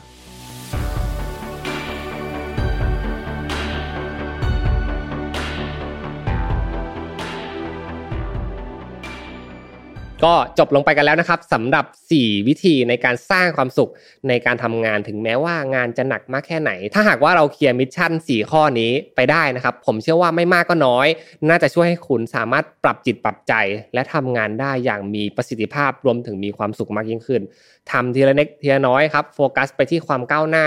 ไม่ต้องไปโฟกัสถึงภาพอะไรที่ใหญ่มาก ดูซิว่าเราในวันนี้พอที่จะเติมแต่งอะไรได้บ้างทำให้เราสามารถเป็นคนที่ยิ้มได้ทุกวันทำงานอย่างมีความสุขได้ เป็นคนที่ภูมิใจในตัวเอง ในวันที่พวกคุณกล้าออกมา และออกมาทำงานออกมาเผชิญชีวิตนะครับสำหรับวันนี้ผมต้องขอขอบคุณทุกท่านนะครับที่ติดตามรายการ Remaster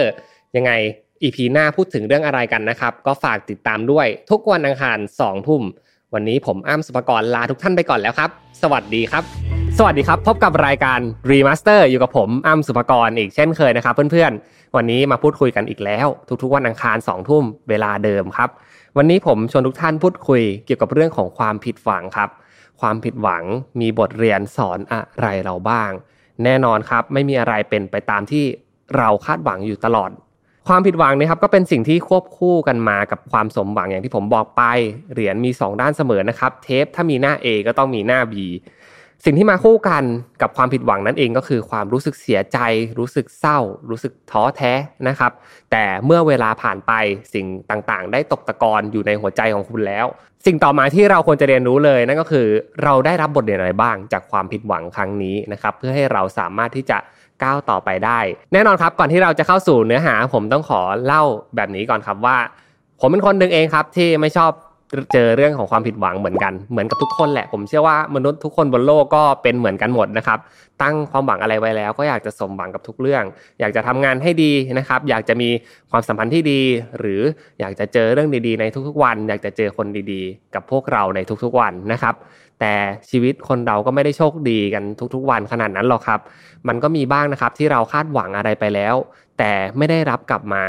ไม่ได้รับสิ่งที่เราคาดหวังมาเลยนะครับ ภาพที่เราคิดไว้ในหัวจินตนาการที่เราตั้งหวังไว้ มันช่างแตกต่างกับเรื่องของความเป็นจริงเลย วันนั้นโลกเหมือนล่มสลายลงมาเลยนะครับ แต่ทุกๆ ครั้งที่เรากลับไปนอนกลับไปพักนะครับ พิจารณากับตัวเอง หลาย ๆ ครั้งเราก็จะพบว่าเอ้ยจริง ๆ แล้วโลกยังไม่แตกหรอกนะครับมีแต่เราเองนะครับที่สลายอยู่ในใจของเรา และเราจะรับมือกับมันอย่างไร ผมเลยทำการสรุปออกมาเป็น 3 ข้อนะครับ ซึ่งผ่านประสบการณ์นะครับผ่านการรีเสิร์ชและการพูดคุยกับคนที่พบเจอกับความผิดหวังคล้าย ๆ กันนะครับ วันนี้ลองมาฟังกันดูว่า 3 ข้อมีอะไรบ้างครับ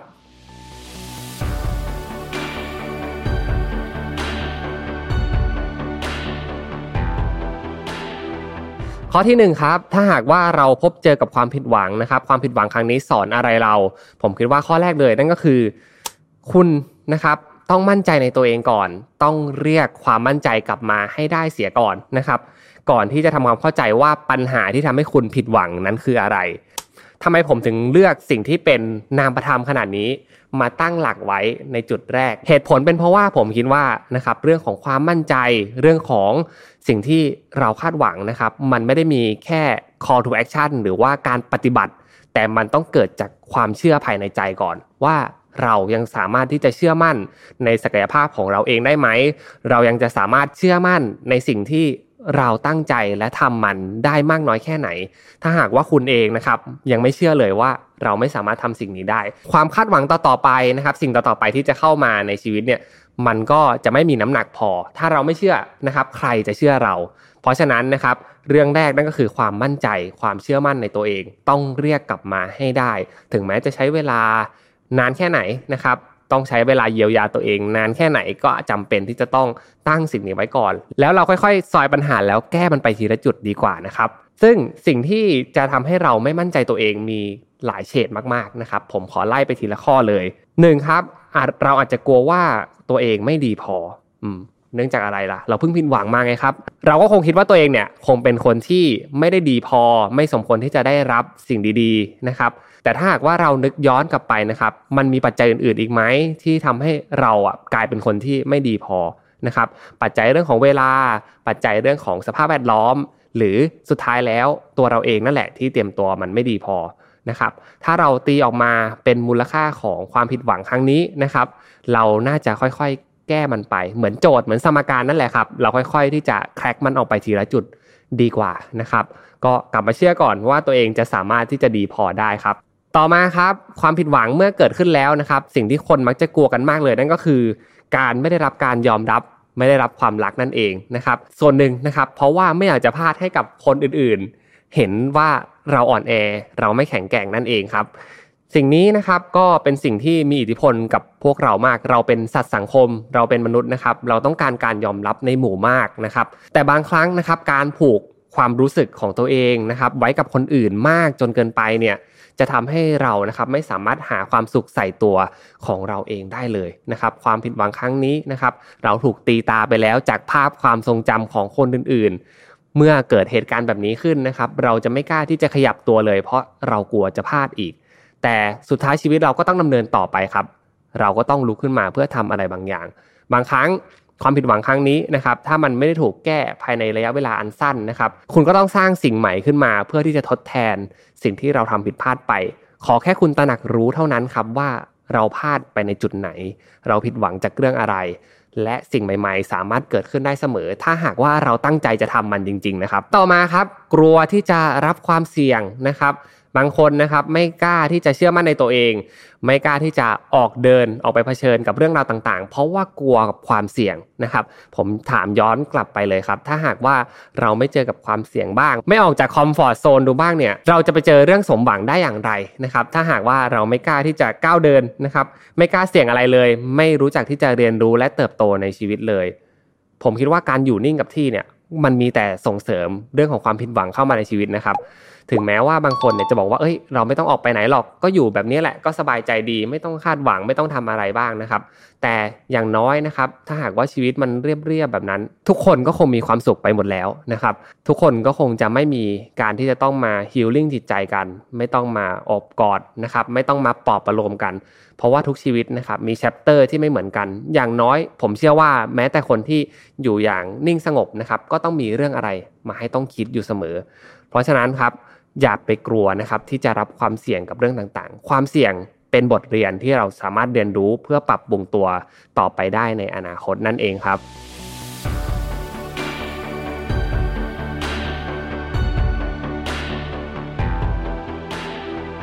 สองนะครับถ้าหากว่าความผิดหวังครั้งนี้นะครับสอนอะไรบ้างผมคิดว่า ถ้าหากว่าคุณคิดว่าตัวเองอะมีฝีมืออยู่บ้างนะครับ เรียนรู้มาแล้วมีฝีมืออยู่บ้าง คุณย่อมรู้ดีว่าตัวเองจะเก่งขึ้นได้อีกในวันข้างหน้า อืม อันนี้น่าสนใจมากๆนะครับ ถ้าหากว่าใครนะครับที่สร้างสิ่งต่างๆขึ้นมาเป็นระยะเวลา 3 เดือน 6 เดือน ปี 5 ปี 10 ปี แล้วไปเจอกับจุดที่เรียกว่าจุดล่มสลายแบบที่ผมบอกความผิดหวังที่เกิดขึ้นนะครับ ภายในวัน 2 วัน เราต้องมาตั้งสติดีๆครับ และคิดอยู่เสมอว่าเอ้ยจริง ๆ แล้ว แม้แต่คนที่ตัวใหญ่ที่สุดผู้นำประเทศนะครับ นัก เคลื่อนไหว หรือแม้แต่พ่อแม่เราก็มีวันที่ต้องผิดพลาดกันได้ เพราะว่าเราไม่ใช่หุ่นยนต์เราเป็นมนุษย์นะครับ ที่อย่างน้อยเราก็ต้องมีวันที่ล้มกันได้บ้างนะครับถ้าหากว่าเราเป๊ะไปสมหมดเลยนะครับ ไม่ได้พลาดกับสิ่งใดเลยนะครับเราจะไม่สามารถรู้ได้เลยว่ารสชาติของชีวิตที่เกิดขึ้น ในทุกๆวันที่เราตื่นมาทำงานเนี่ยมันเป็นอย่างไร นะครับแต่ถ้าหากว่าเจอกับเรื่องของความผิดพลาดแล้วนะครับลองตั้งสติดีๆ และถามตัวเองอีกครั้งหนึ่งครับว่า ถ้าหากว่าสิ่งที่คุณสั่งสมมาเป็นระยะเวลายาวนานนี้ กับเรื่องที่คุณทำอยู่ คุณพอจะมีฝีมืออยู่บ้างนะ คุณย่อมรู้ดีว่าวันนี้มันพลาดพรุ่งนี้มันน่าจะดีขึ้น เพราะฉะนั้นครับมั่นคงในเป้าหมายและลงมือทำอย่างต่อเนื่องนะครับ เรื่องราวต่างๆที่มันเกิดขึ้นครับ มันย่อมไม่ได้สำเร็จ และก็รู้ล่วงไปได้ดีเสมอไปหรอกนะครับนักปราชญ์ยังรู้พังครับ เคยได้ยินคำนี้ไหมคำนี้ก็เป็นคำที่มาสอนใจเราได้เสมอเลยนะครับ ผมว่ามันก็เป็นเช่นนั้นแหละครับ ชีวิตเราก็เหมือนกัน เราก็พลาดได้เหมือนกันนะครับ ต่อมาครับความต่อเนื่องเป็นสิ่งสำคัญ อย่าล้มเลิกกับอะไรง่าย ๆ ครับ ทุกๆอย่างมีเวลาของมันนะครับ มีเวลาที่จะสำเร็จ มีเวลาที่จะเจอกับความยากลำบากและความล้มเหลว เพราะฉะนั้นอย่าเพิ่งล้มเลิกกับอะไรง่าย ใช้เวลากับมันไประยะเวลายาวนานนะครับ หรือแม้แต่วันที่คุณสำเร็จแล้ว คุณก็ย่อมรู้ดีครับว่าชีวิตมันไม่แน่นอน มันมีความเปลี่ยนแปลงอยู่เสมอ พร้อมรับกับความผิดพลาดครั้งต่อไป และเปลี่ยนมันเป็นบทเรียนในการสร้างตัวเองใหม่อยู่เสมอนะครับ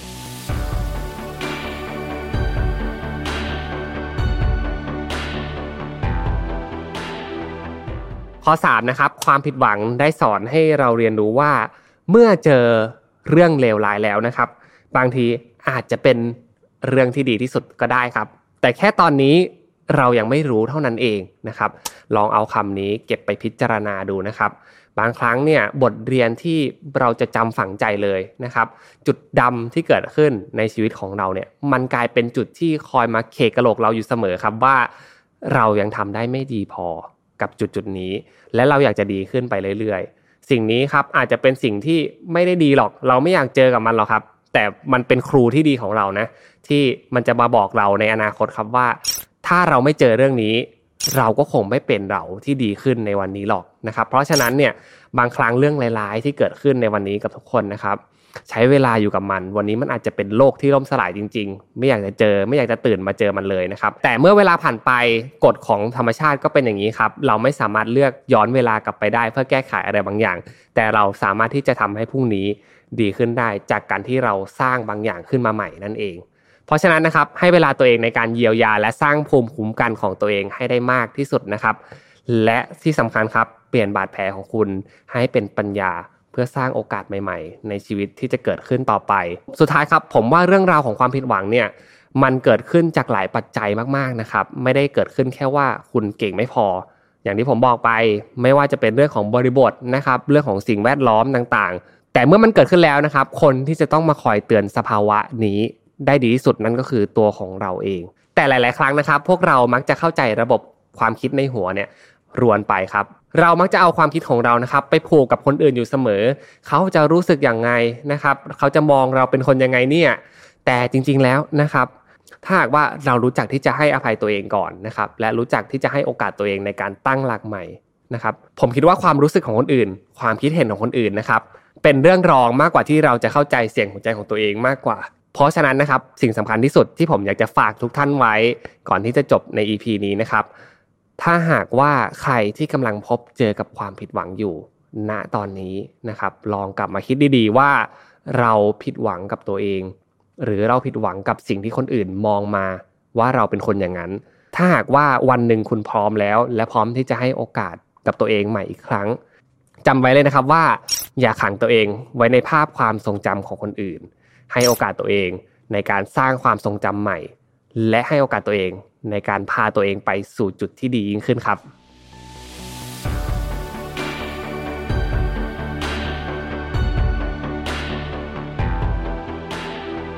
สำหรับใน EP นี้นะครับก็จบลงแล้ว ถ้าหากว่าใครชื่นชอบ Remaster นะครับก็ฝากกดไลค์กดแชร์ กด sub แล้วก็คอมเมนต์ให้กำลังใจกันมาหน่อยนะครับ วันนี้ผมอ้ำสุภกรนะครับ น้องสมมูลก็ขอลาทุกท่านไปก่อนแล้ว พบกันใหม่ทุกวันอังคาร2ทุ่ม วันนี้สวัสดีครับ Mission to the Moon Podcast